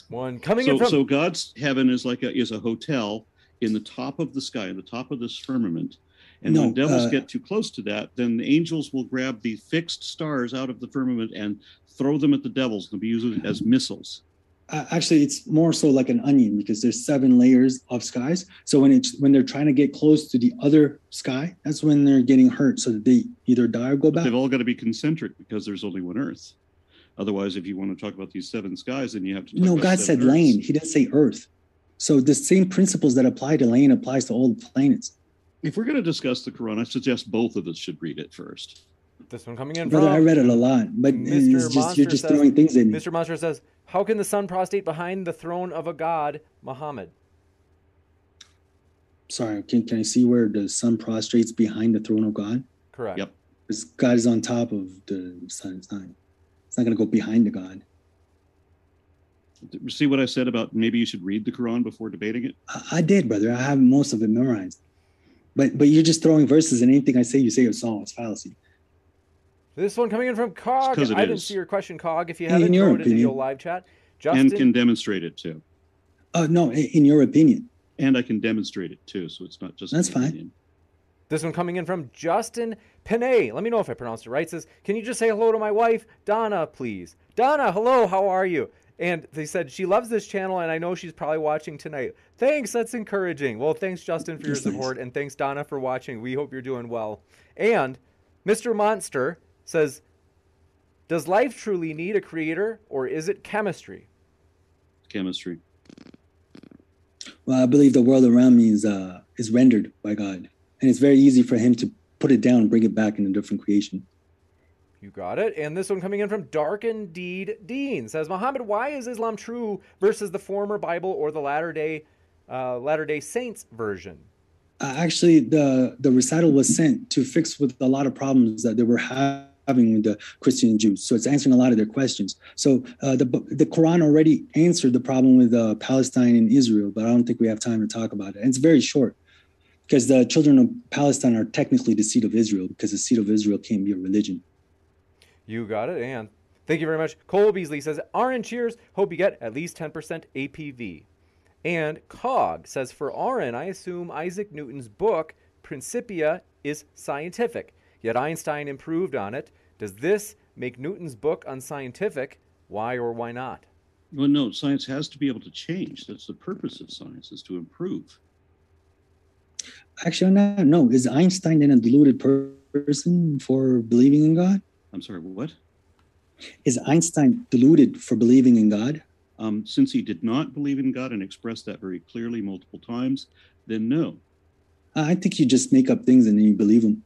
Except that I can prove them. And in this case, I can prove them. Show me where Einstein didn't believe in God. Yeah, citations from the writings of Einstein in letters that he wrote to other people, yes. Sure. Yeah, where he said that it is a lie that has been systematically repeated, that he has this belief in God, and that it was a Jesuit that was lying about him at the time. And in another quote, he says that his God is Spinoza's God, where basically he worships nature, that he's never believed in a personal God, that he thinks that the Bible or Scripture is just basically fairy tales, and that all of this is just childish foolishness, and that there is nothing that could change his opinion about that. So no, God, he said that from the religious perspective, that Christians should consider that Einstein was an atheist. That's what he said? All right. Yes. Thank you. I learned something new. This one coming in from McKinnon Mitchell says, well done, Aaron. You have a fan. You have a fan out there, Aaron. And let me see. I know there are other questions. Let me just load this up. 2 seconds. In the old live chat, if you, let's see, if you happen to have a question recently. Otherwise, we had so many questions that had come in already that I hadn't recorded them from the live chat. Let's see, this one is from myself, says, for Muhammad, if Islam is proven to be false, would you still believe in it? But you see, when you're saying Islam is proven false, everything's submitted to God. So everything that, all the electrons, all the animals, all the trees, everything is submitted to that instructions that God gave it. And that's very clear in the recital. Everything in the skies, everything in the land is submitted to God. The only religion or the only law is the law of submission. It's how much you're submitting yourself into the world around you, and that everything's in the hands of God. Aaron the stocking is just because that's how God programmed him. That's what he chose upon himself. Those are the roads. So there's nothing I can say to myself. If yeah, you did. Correct. You made your own decisions. But at the same time, I didn't. According to the Quran, I did not. The Quran says over and over again that God decides who's going to believe and who is not going to believe, and then He's going to punish us by what you did. He decided that I would hold this position. Now, of course, there is no God, and the question that was put to you is what would change your mind about that. And again, you dodged the question because there's nothing. No, I said there's nothing because I completely submitted. I'm getting my results. I'm getting my results because the clear signs happen to those that have no doubt in him. I have no doubt that I have absolutely no doubt that God exists. I know God exists. The definition and he revealed himself in his ways to me. That's the definition of a delusion. So let's continue. In your opinion. No, it's not. It's this is according to psychiatric agencies. They've defined a delusion. Yeah, as a but that's my point. That is not supported by evidence, that is still maintained even against evidence to the contrary. But then you're talking that every prophet is a psychiatric case. That it's impossible to have anything on this scene. Not every one of them is a psychiatric. Some of them are just criminal. Some of them are just criminals. Yes, I understand. Okay, but you see, again, that's your way of seeing the world around you. Cole Beasley says, still trying to figure out if the Quran is scientific. And if you want to respond to that. To me, aside from the miracles that was placed down on people when they had that certainty that God existed and God showed himself to them in his way, the Quran doesn't break any major scientific breakthroughs. And it aligns with a lot of things, from computer science to physics to biology to the geology. I understand Aaron has different ideas because he wants to get down into certain details that could be theories at this point. And at the same time, it is open for interpretations. It's not breaking any major scientific breakthroughs. Note, it proves evolution. So that's pretty good. Yeah, so the Quran gets practically everything wrong, embarrassingly, stupidly wrong. It says that we are created from a glob of fluid. There's no mention about the female egg or any of that. And it says that semen comes from a place where semen doesn't come from. It goes into a lot. Everything it says about biology, about the development of the fetus is wrong. Things happening at the same time when actually happened in a different sequence. All of that. These are just mistakes that Galen had made, centuries earlier, that Muhammad copied into his book. So now, question for you. Is there anything in the world that would make you believe that God exists, aside from him showing you himself? Well, yeah, if there really was a God. But then if there really was a God, then we wouldn't have apologists, and I wouldn't be arguing with people like you. I appreciate that. I'll take that as a compliment. But what I'm asking is, what kind of proof would you be looking for? I'm sorry. Go ahead. What kind of proof would you be looking for? Because to me, I think the case that this world is being rendered and God gave you a computer is a clear sign that if you could do this with a computer, I could do it with the real world. You're doing it virtually. I'm doing it in the real world. That's my argument to you. And that's very scientific, because that's a new science that we got into, which is, algorithms. I wonder where algorithms came from. Except that it's not remotely scientific. And it also casts your God in the role of a liar. So the way that we understand that our senses work, that our the olfactory region, that we're able to detect molecules in the air of certain substances, and that these molecules or even atoms that our nose can detect, we're able to identify what element that is, and this is how we pick up scent. And we know how we get photons reflected off the cones in our eyes. This is how we pick up visual cues. Thank God for programming that, so we can be able to do that. The vibrations in the atmosphere, that was how we pick up sound. But according to what you're saying, then everything is imaginary. It's just we all live in the matrix. And so none of these things exist. They in fact don't exist. No, and your God has created all of, we have these explanations that we can test and demonstrate that are in fact not real, because your God is the ultimate liar. No, what you just explained with the photons and how the reaction or the vibrations is causing for us the ability to hear, that is God's programming. We can't change that or decide that ourselves. Something decided that. That to me is God. Whoever programmed this world around me for the way it acts, so, and the way you're reversing it and understanding it. Those words are God's words. This one coming in from, do appreciate your question from, 2 seconds, loading it up. Dark Indeed Dean says, why is the Book of Mormon not true, Muhammad? Because John Smith claimed, I believe his name was John Smith. He claimed that he was a prophet, but there was no prophets after Prophet Muhammad. And there was no prophets before Muhammad either. There was no prophets when opinion. There was Muhammad. That's in your opinion. There's a lot of prophecies that came true.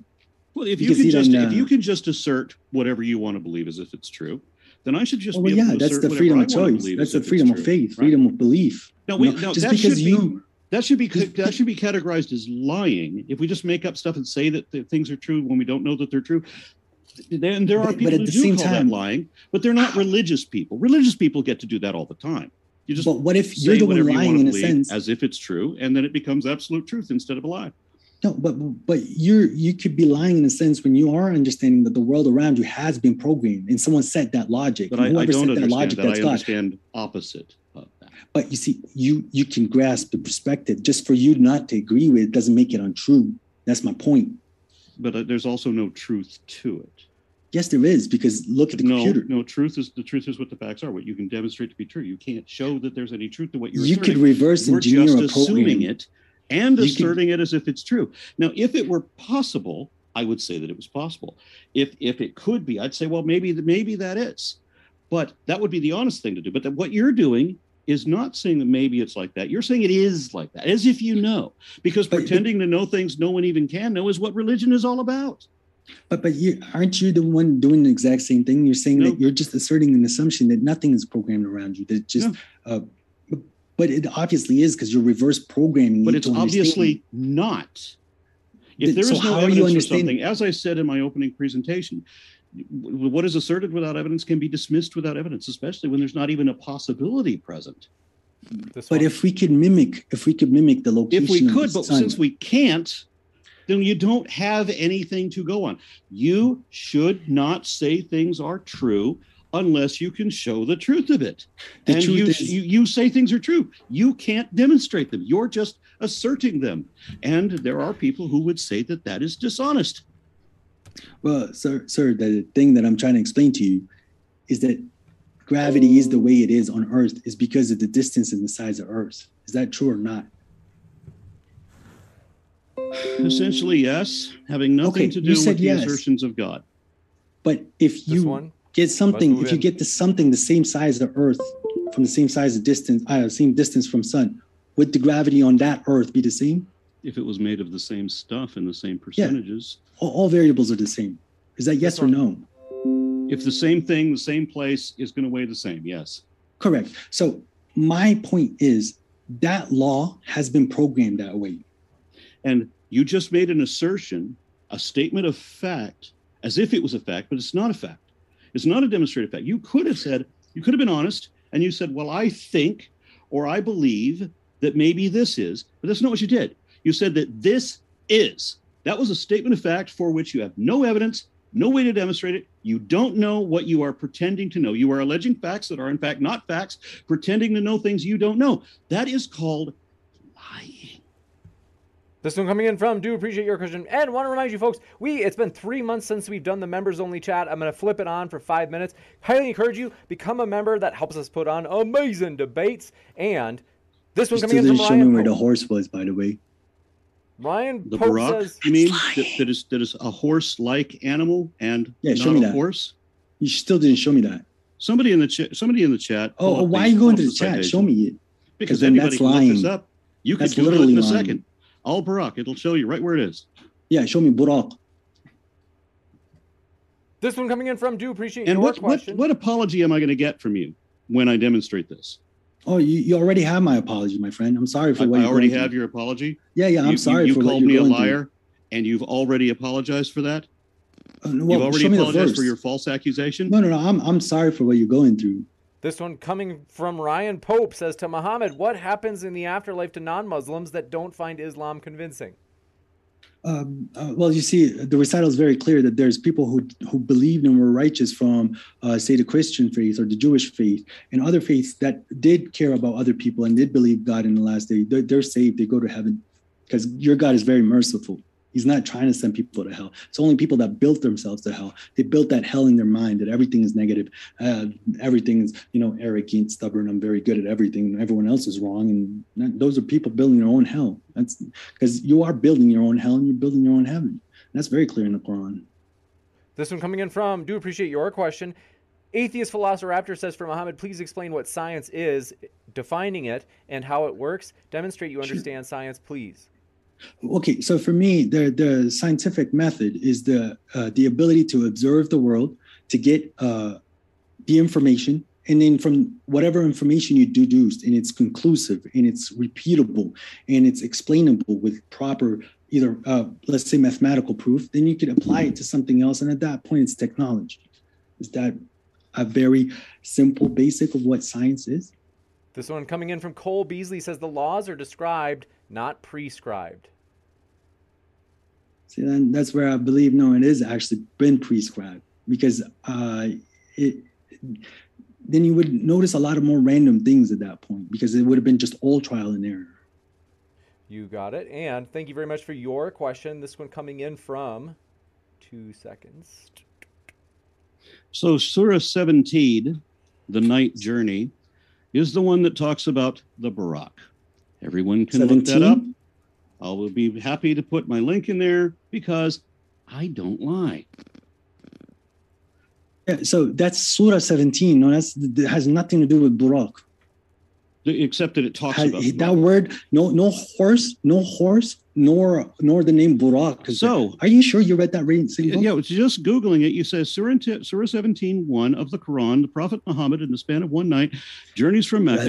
That's their explanation. That's my point. That's my point. You're talking about what people explain in their own fairy tales.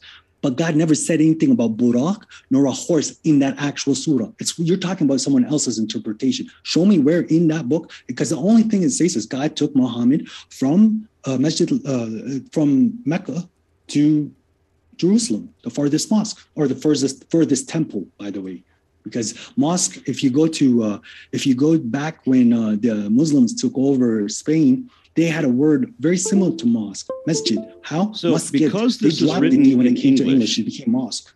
The reference to the Buraq says, then a small white animal, which is smaller than a mule and bigger than a donkey, was brought to me. The animal's step was so wide that it reached the farthest point. Brother, which verse is this? You're talking Hadith again. I'm talking about the word of God, not the word of people attributing to Muhammad. See, I think you're failing here because it's not. You're just making assumptions about the Quran that it's not there. I gave you this is not the word of God. I gave you Surah 17. It's listed here. Even the word Buraq even appears in the English translation that I was reading by Abdul Halim. Brother, where? Tell me the verse number. You're just making things up. This question from Victor Hallock says, for Muhammad, who was the first Muslim? Was it Muhammad? And then they put in parentheses 39:12. I think they're quoting the Quran. Adam. Then they say Abraham. And they say in parentheses 7:143 or Jacob parentheses 2:132. So I think they're saying that the Quran. Hold on, I'm not even done with the question. They're saying that the Quran. I think they're trying to argue or say that it has a contradiction there. Yes. Well, what's happening is these prophets are coming during the times of ignorance. So they're the first submitter within that group. That's why I'm the first submitter. He's talking to his people. It's not God saying they're the first submitters. It's they said I'm the first submitter. But the first actual submitter in the human being is Adam. Gotcha. He submitted his will to God. Everything's in the hands of God. Everything's getting done by him. I don't need too much science because I already believed. This one coming in from Apostate Prophet says, the animal is in the, all caps, authentic Hadith, not the Quran. Then says, I appreciate that for your honesty. A white animal bigger than a mule and smaller than a horse. And then they say, Sahih Bukhari 32:07. But you see, those are the hearsay. This is the reason why you left that religion is because of the hearsay. Because that made no sense to me. I can understand. So you're saying you can discard the hadiths? Most of them, yes. And this is where How would you know which ones you can discard, which ones you cannot? If they contradict the Quran, they're and if the Quran contradicts the Quran, then what do you do? if the Quran contradicts the Quran, I yet see that. That's where I'm so happy with that book. But I apologize. I'm still waiting for the word Buraq. But yes, that gentleman that had a debate with Ali Dawah, and Ali Dawah wanted to, show off, which is against the recital, and that's when Ali Dawah looked bad. But you know what? He tried his best. But again, they're going off the Hadith more than the Quran, because the Quran says that. The Quran says there's going to be a time where the people are going to forsake the book. They just repeat it, but they're not thinking about it because they're not allowed to think about it. This one coming in from Cole Beasley. Sorry, there are several questions I'm behind on. Said the laws are described, not prescribed, Muhammad. I understand them, but I believe that they're pre-programmed and they're just going to where they're supposed to go. So it's the thing like evolution. Like, God said that there's a cell, and then this cell is going to end up like a human. How it transforms, that's that programming that it's unveiling itself. Like we're having the same thing. So us as a human, we can put certain thoughts in ourselves and we can let go of certain thoughts. And the whole point is to let go of everything because death is coming. This one coming in from Greatest Ever says predestination or free will in the Quran. Both. So predestination in the sense that everything around you has been programmed. You have the choice to take any path you want. So you could, for example, take the path that God doesn't exist. That path is set out. So you're going to be a very scientific person. You're going to see logic and deduce in a certain way, while someone says, no, there is a God. And they don't need those extra proofs for themselves because they're seeing it in their own perspective. Those are the polar opposites. So I believe that everything has been pre-programmed, but you have the choice to take what you want. And there's a verse saying that, some people say, well, we wouldn't have been polytheists except God made us that way. No.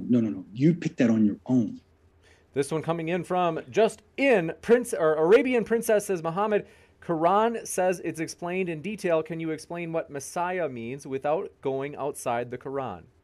No, well, you see, the Quran tells you that God sent the Torah, which is guidance for people and a light. So he's telling you to read the first 5 books of the Old Testament. He's saying that the people of the gospel should judge what is in the gospel. So he's saying to you that there is a gospel, which is the first 4 books of the New Testament. And any contradictions, the Quran supersedes them. So this is where we get the idea of the Antichrist. And you could clearly see, whatever his name is, Kanye West calling himself Jesus, deceiving many.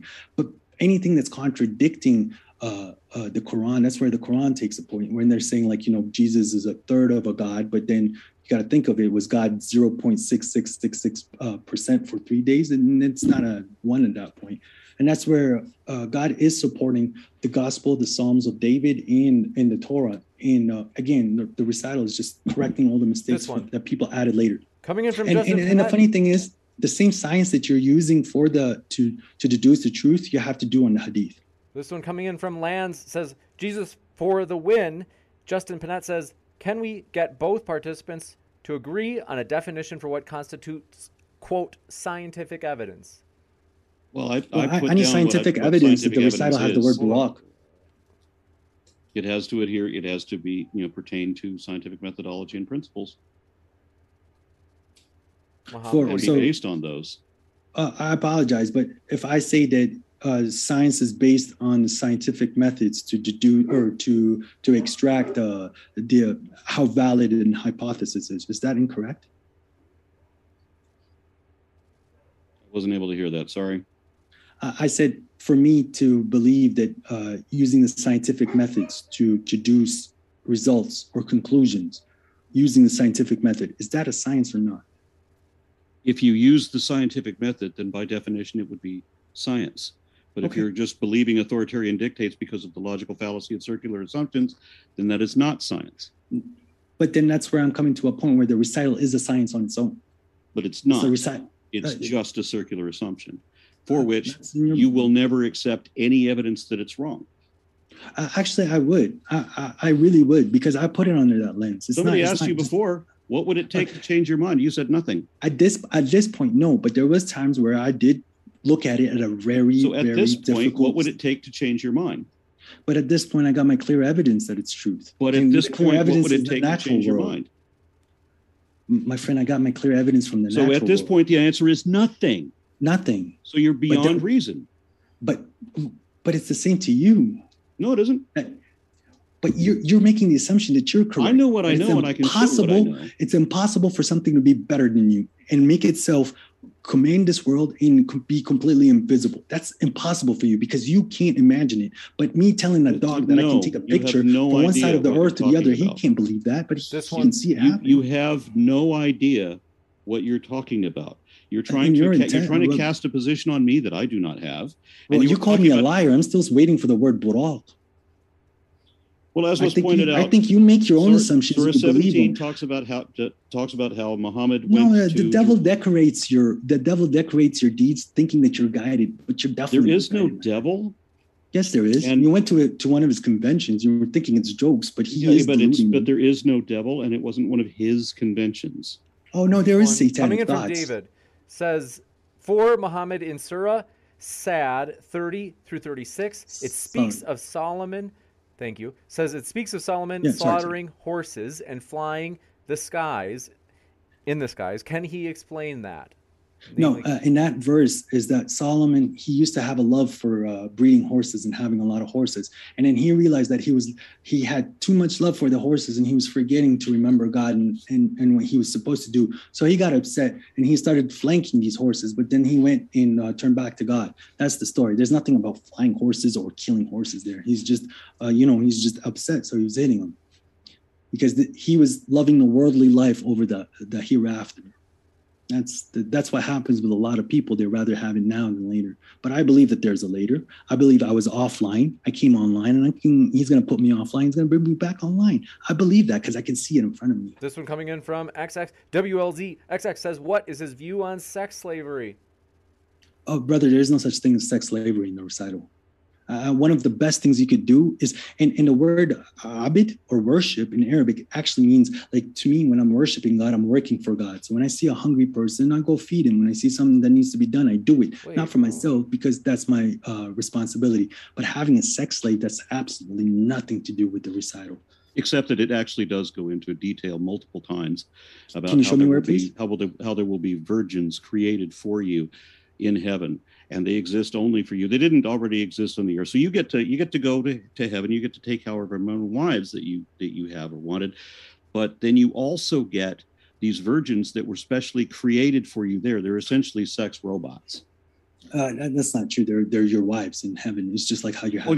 They were created to be your wives. They don't have any will of their own. Just like how girls were created for you to be their husbands in you're a husband of a wife. Yeah, it's the same mentality. So then you go to heaven and you have these people that were created. They're virgins, and they exist just for your sexual pleasure. That's the purpose of their existence. That's not true. They're your wives there. Azwajun, your wives. So you still have to work in heaven, just like how you're working here, but there's no more stealing from you. You get to build, you get to do whatever you want without asshole or negative people breaking your work, stealing from you, making everything dirty, breaking, causing war. That's what heaven is the ability to do what we're doing here, but without the pain. For one more, Ali P says, if the Quran is open to so much interpretation, what is to say that Aaron's interpretation is wrong, Muhammad? That's not what I'm saying. He's going against other verses in the recital. But yes, the recital is a book of prophecy. So there's some things that they're discovering in science that's aligning with verses in the Quran. And there's things that if you do yourself, you can recognize yourself in the Quran. That's where it fits. It's a way of thinking for you to submit totally that I'm going to die. And if I'm going to sit here and think about how much my bank account is, imagine that you still have that thought process while you're in the grave. You're going to think the whole time in your grave, you're going to torture yourself. How much is my bank? Someone's going to rob me. But if I die, I'm going to be like, it's in the hands of the Lord. So I'm all right. I know that's funny. I'm not going to be thinking. But there's no way to prove that. I personally died and I still had my thinking. My heart stopped, everything stopped, but I was able to think. So that kind of woke me up that, hey, I'm building my own hell. This one coming in from D. Boder, let me know if I'm saying it right, said Surah 27:18, scientific evidence of ants talking? But yeah you see, these are, now we're talking about miracles. This is not, but do ants communicate? This one coming in from David. Do ants communicate? Yes. In a way that Solomon couldn't, I think it was Solomon that Solomon could interpret and understand? No. There's communication between ants. Is that correct? Between ants and between people, but they're not. Can people communicate with cats? Solomon cannot I'm just have had conversations just with the ants. You know those people that say they're dog whispers or whatever. Is that possible? It's possible to whisper to a dog, yes, but it's not possible for Solomon to have had the conversation with the ant that the Quran says he had. All right, sure. But it is possible for evolution to occur, just like how I'm still waiting for Buraq, but you called me a liar. I told you that Surah 17 talks about this trip that he supposedly made, but that they don't go into detail about how it is. It was corrected that the Hadith says that the way that he did it was by the Buraq. But we're talking about the recital. We're not talking about the Hadith. I understand that. That's why I made the clarification. I appreciate it. Coming in from Dave. So were you wrong about that? David said it was talking about how he took the trip, but it didn't explain how he took the trip. So the answer to that question came from the Hadith.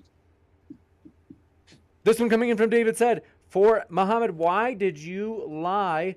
They said, Sad 33 says, quote, return them to me, and said about striking their legs and necks, unquote. And then says in 36, verse 36, quote, so we subjected to him the wind blowing by his command gently wherever he directed, unquote. Right.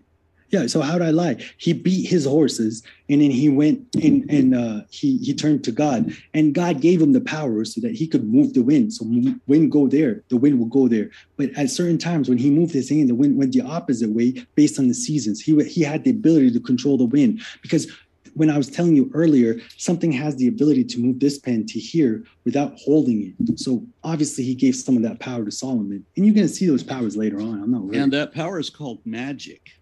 No. What is it? Telekinesis? This one from... It's not telekinesis. XXWOZXX. You guys have a good chemistry. They said... Oh, no, I like him. I actually like him because he hates me. I just hope he takes it. I don't hate you. I see you as somebody who really needs to be repaired.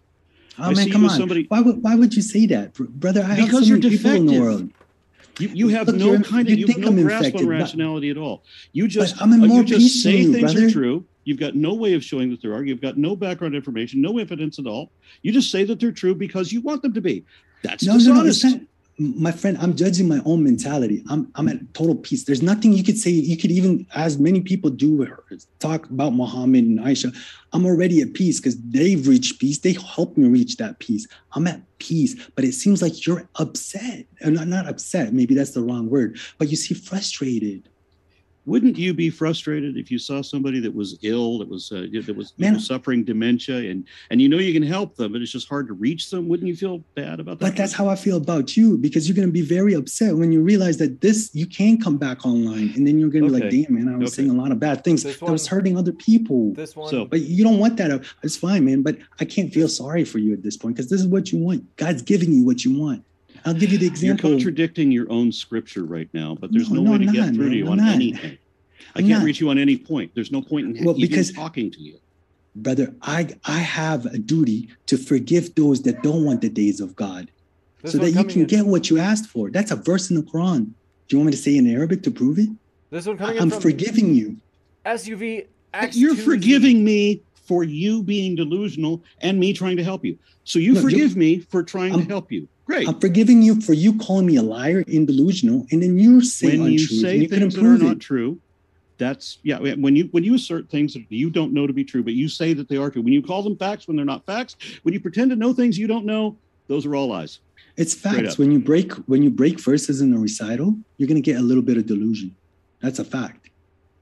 This would be coming in from SUVX2Z says, what does Muhammad think about the moon splitting mentioned in the Quran, although it has been completely debunked in modern day and even NASA denies it? I think you actually addressed that already. Yeah, this with Rashad Khalifa. The moon was split in half and a rock came to Earth in 1974, I think, brought here by the lunar lander. And so that is the desperate rationalization. Brother, in Shaq al-Qamar, it doesn't mean it's split. It doesn't mean split in half. But again, let's go to the Hadith and see what. So how are people going to notice when you look at the moon? When Muhammad shows them the moon 240,000 miles away, we're going back to Hadith. I just split the moon, and are they going to be able to see that a single tiny rock, an 8-pound rock, left the moon from 240,000 miles away? No, that's not how it was interpreted at all. But at the same time, is it possible for the moon to be split and put back the exact same location? So what kind of evidence do you want at that point? The same reason it's not possible for Solomon to have that conversation with an ant. And it's the reason that Muhammad doesn't have the telekinetic ability to change the wind. But there is a proven fact that this book helped Muhammad overtake both the Byzantine Empire and the Roman Empire because of the way of thinking, that mentality.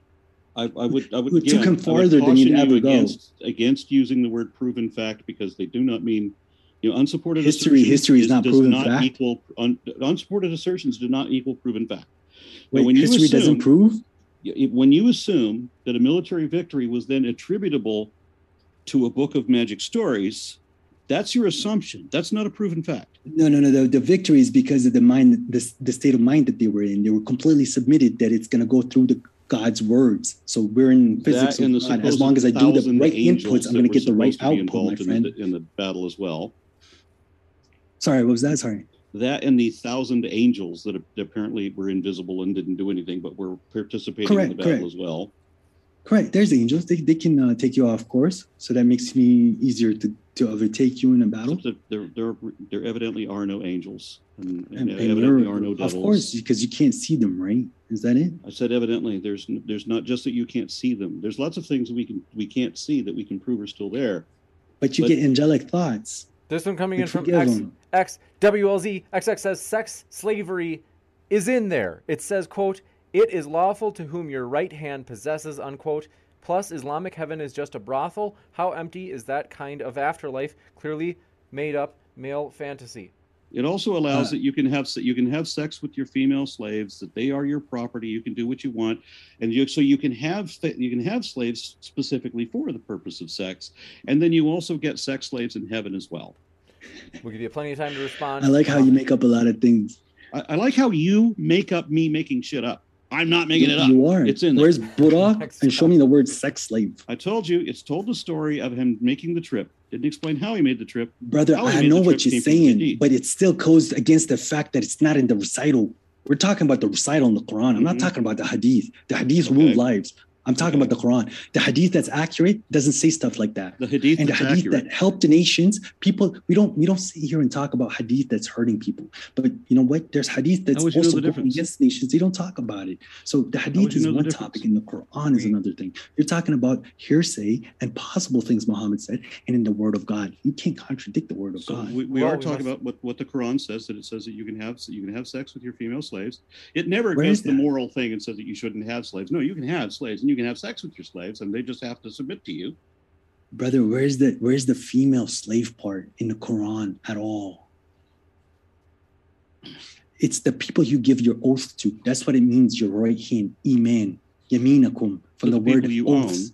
Own. And when the Quran says slaves, you can have sex with your slaves. Where does this word okay, once again, if you want to discuss the content with no, I want to see where you get these verses somewhere from. Else. We're not doing that here. We must wrap up. We want to say huge thank you to our guests. It has been a true pleasure. They're linked in the description, folks. Highly encourage you. We've got two big debates tomorrow, as mentioned. If you haven't heard, it is going to be a big one on whether or not porn is harmful for society. That's tomorrow night, as well as at the bottom right of your screen, who was Muhammad? David Wood, Acts 17 Apologetics against Muji. That's going to be a juicy one tomorrow morning. So we'll hopefully see you for that one. Hit subscribe. That way you get a reminder. And one last thank you. We really do appreciate you guys, Aaron and Muhammad. It's been a pleasure to have you. Thank you. Thank you guys very much. I'll be back in a moment, folks, with a post-credit scene. Stick around. Do you know what a blessing is?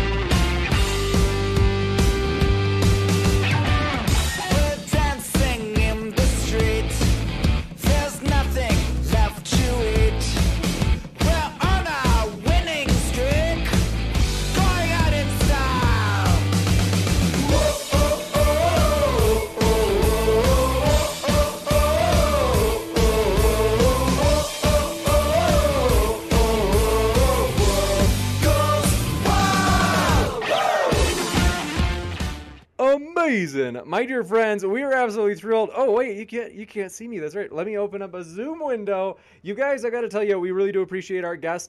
The speakers are the lifeblood of the channel. There is no doubt about it. And so let me just see what I can do here.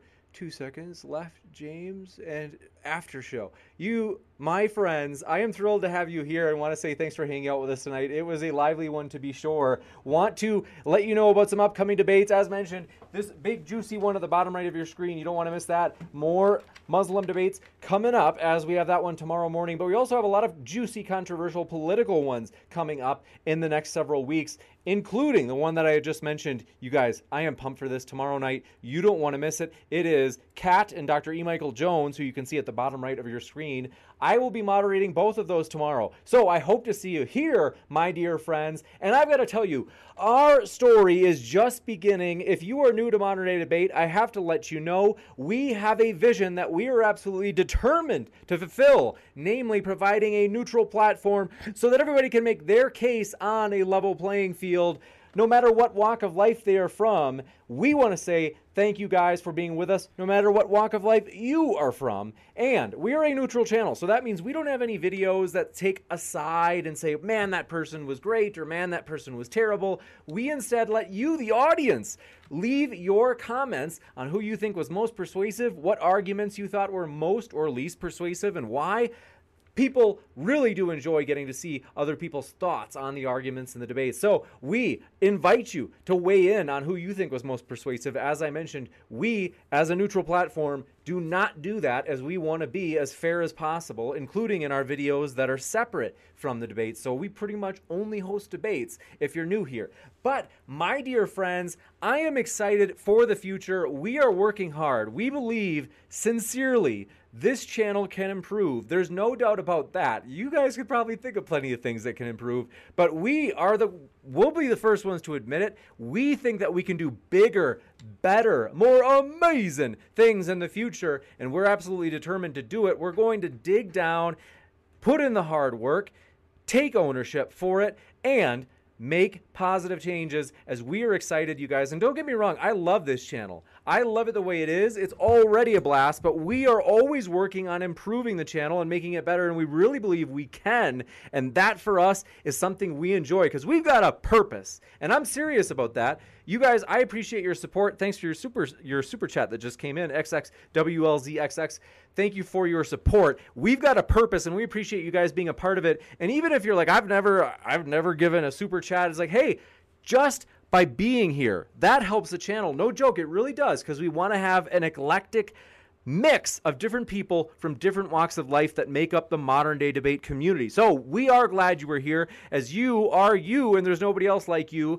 You really do help make this a more diverse, more eclectic mix of a community here at Modern Day Debate. But other ways that help is, thanks for hitting that like button. If you haven't yet, and you're like, hey, yeah, I gotta admit, it was a fun Friday night. I enjoyed this debate. Hey, go ahead and crush the like button. Destroy it like it's your worst enemy. We want to say thank you guys so much. We are excited. XXWLZXX says, hey, James, can you host a debate about the topic of parapsychology? I find the topic fascinating. Can you try and get Dean Radin on the platform? I think it would make for an amazing debate. I'm open to it. I don't know who Dean is, and I got to be honest, it's not a topic that we were like, in terms of the topics we're really trying to shoot for. I'm open to it. If you share more details with me at moderndaydebate@gmail.com, we'll consider it. I do appreciate you mentioning that. I've got to be honest, in my experience, there are a couple of topics that don't do, I'm giving you guys the insider info here. There are a couple of topics that don't do as well as I would have expected. One is, a lot of people think like, oh, anything taboo will do well. How about a debate on sex? People don't like sex because it's an intellectual topic. They like it because they like doing it.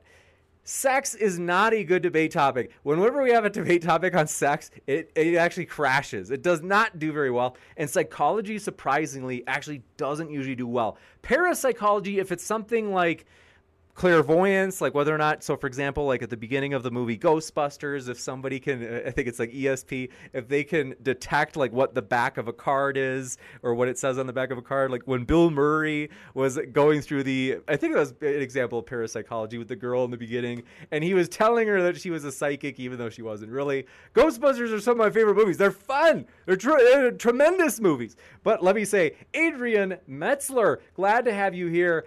We hope you are doing all right. Says, I'm all right. Don't nobody worry about me. I appreciate that. I recognize that reference. And Stupid Beta Energy, thanks for being with us. Sephirin, good to see you. Longtime viewer. Eric Cartman, glad you are back. Omega Weapon, happy to have you with us. King 101, another longtime viewer, happy to see you. Hannah Anderson says, our modern day debate Discord is having an after show. Come join in the discussion. All are welcome. And I'll pin that at the top of the chat. Want to encourage you folks, come check it out. Modern day debate does have a Discord, and it is linked in the description. Highly encourage you to check it out. And there are debates in there, so if you want to debate things like that, lots of fun. Highly encourage you. It's a fun community there as well. I got to be honest, I got to give you a warning. I'm hardly ever in the Discord because I don't know how to do it because I'm a boomer, but nonetheless, I know I know I'm ruining the fun because I'm embracing the word boomer, but I like it because it sounds powerful.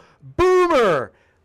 Omega Weapon says, hold debaters to answer questions directly and not go off on tangentials. Well, you know, I can only redirect it so much, and that is why I think modern day debate is doing something right. Now, I agree. To an extent, we will try to redirect it. And I don't know how long you've been here, Omega Weapon. I did try to redirect the chat numerous times tonight.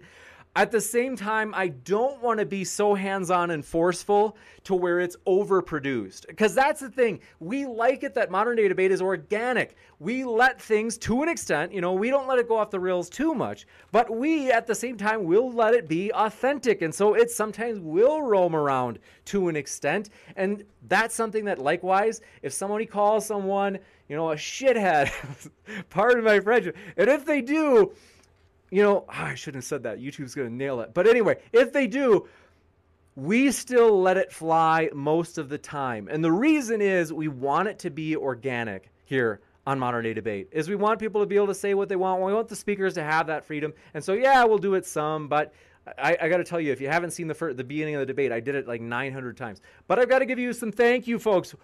We had 3 new members. Thanks for your channel membership support. That means more than you know. For real, we really do appreciate it. And I've got to say to our amazing members, because we have 3 levels. One of them is, it's only $1.99 to join. $1.99, amazing. And you can use the sweet emojis, as well as when we do the members only chat like we did tonight for 5 minutes. That's another way that you can be involved during that time, and you can still ask questions, which is a great time to usually get a question in during the Q&A. And then Dr. Dean, so XXWLZXX says, Dr. Dean Radden is one of the leading researchers in the field. I recently read his new book, Real Magic. I thought it was extremely interesting. That is actually pretty interesting. I'll give you that. I'm going to write his name down. I'm open to it.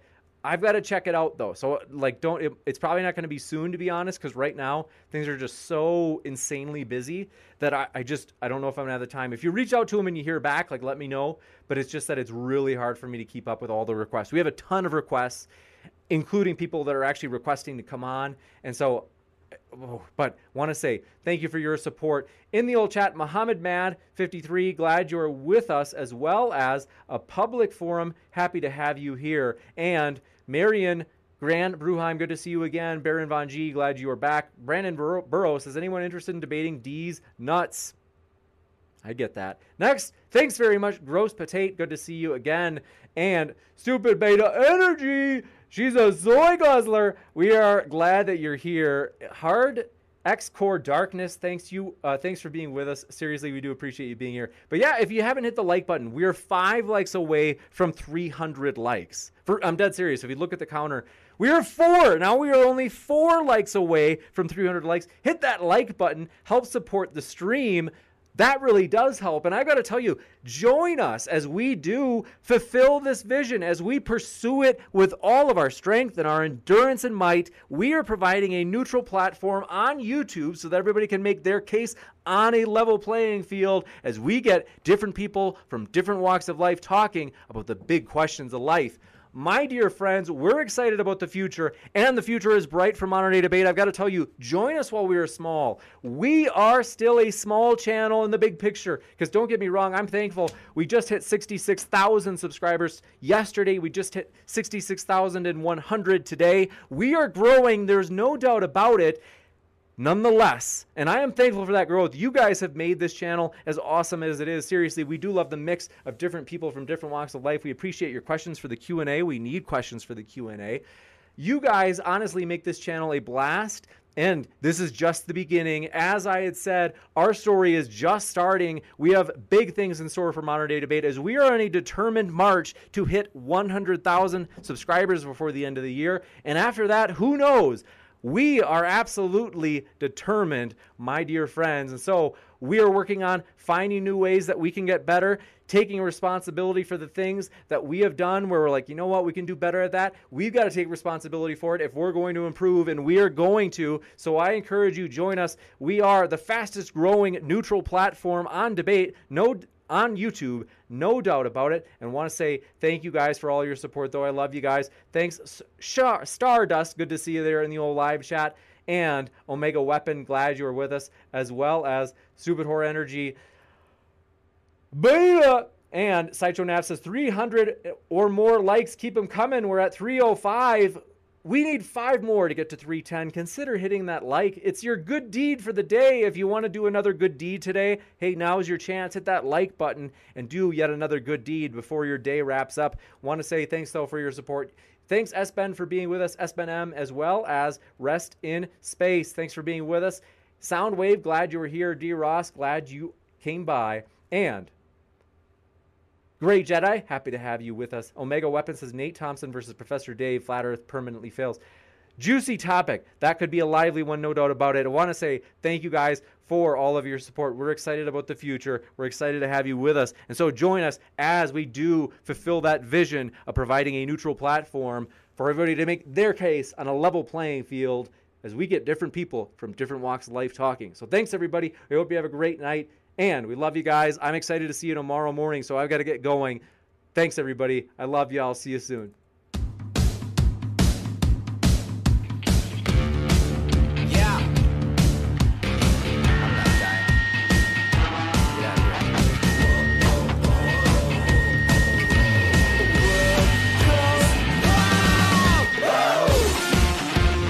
Prescription products require completion of an online medication consultation with an independent healthcare provider through the LifeMD platform and are only available if prescribed. Subscription required. Individual results may vary. Additional restrictions apply at lifemd.com. Read all warnings before using GLP-1s. Side effects may include a risk of thyroid C-cell tumors. Do not use GLP-1s if you or your family have a history of thyroid cancer. If you've struggled for years to lose weight and have given up hope, did you know you can now access GLP-1 prescription medications through LifeMD? LifeMD is now offering eligible patients online access to GLP-1s, the breakthrough prescription medication that can help you lose body fat and weight. Listen to what people are saying. You just take your shot. It doesn't feel like you're on a diet. What I wasn't expecting it to do was to shut off the food noise. This was life-altering, and if I can do it, I feel like anybody can do it.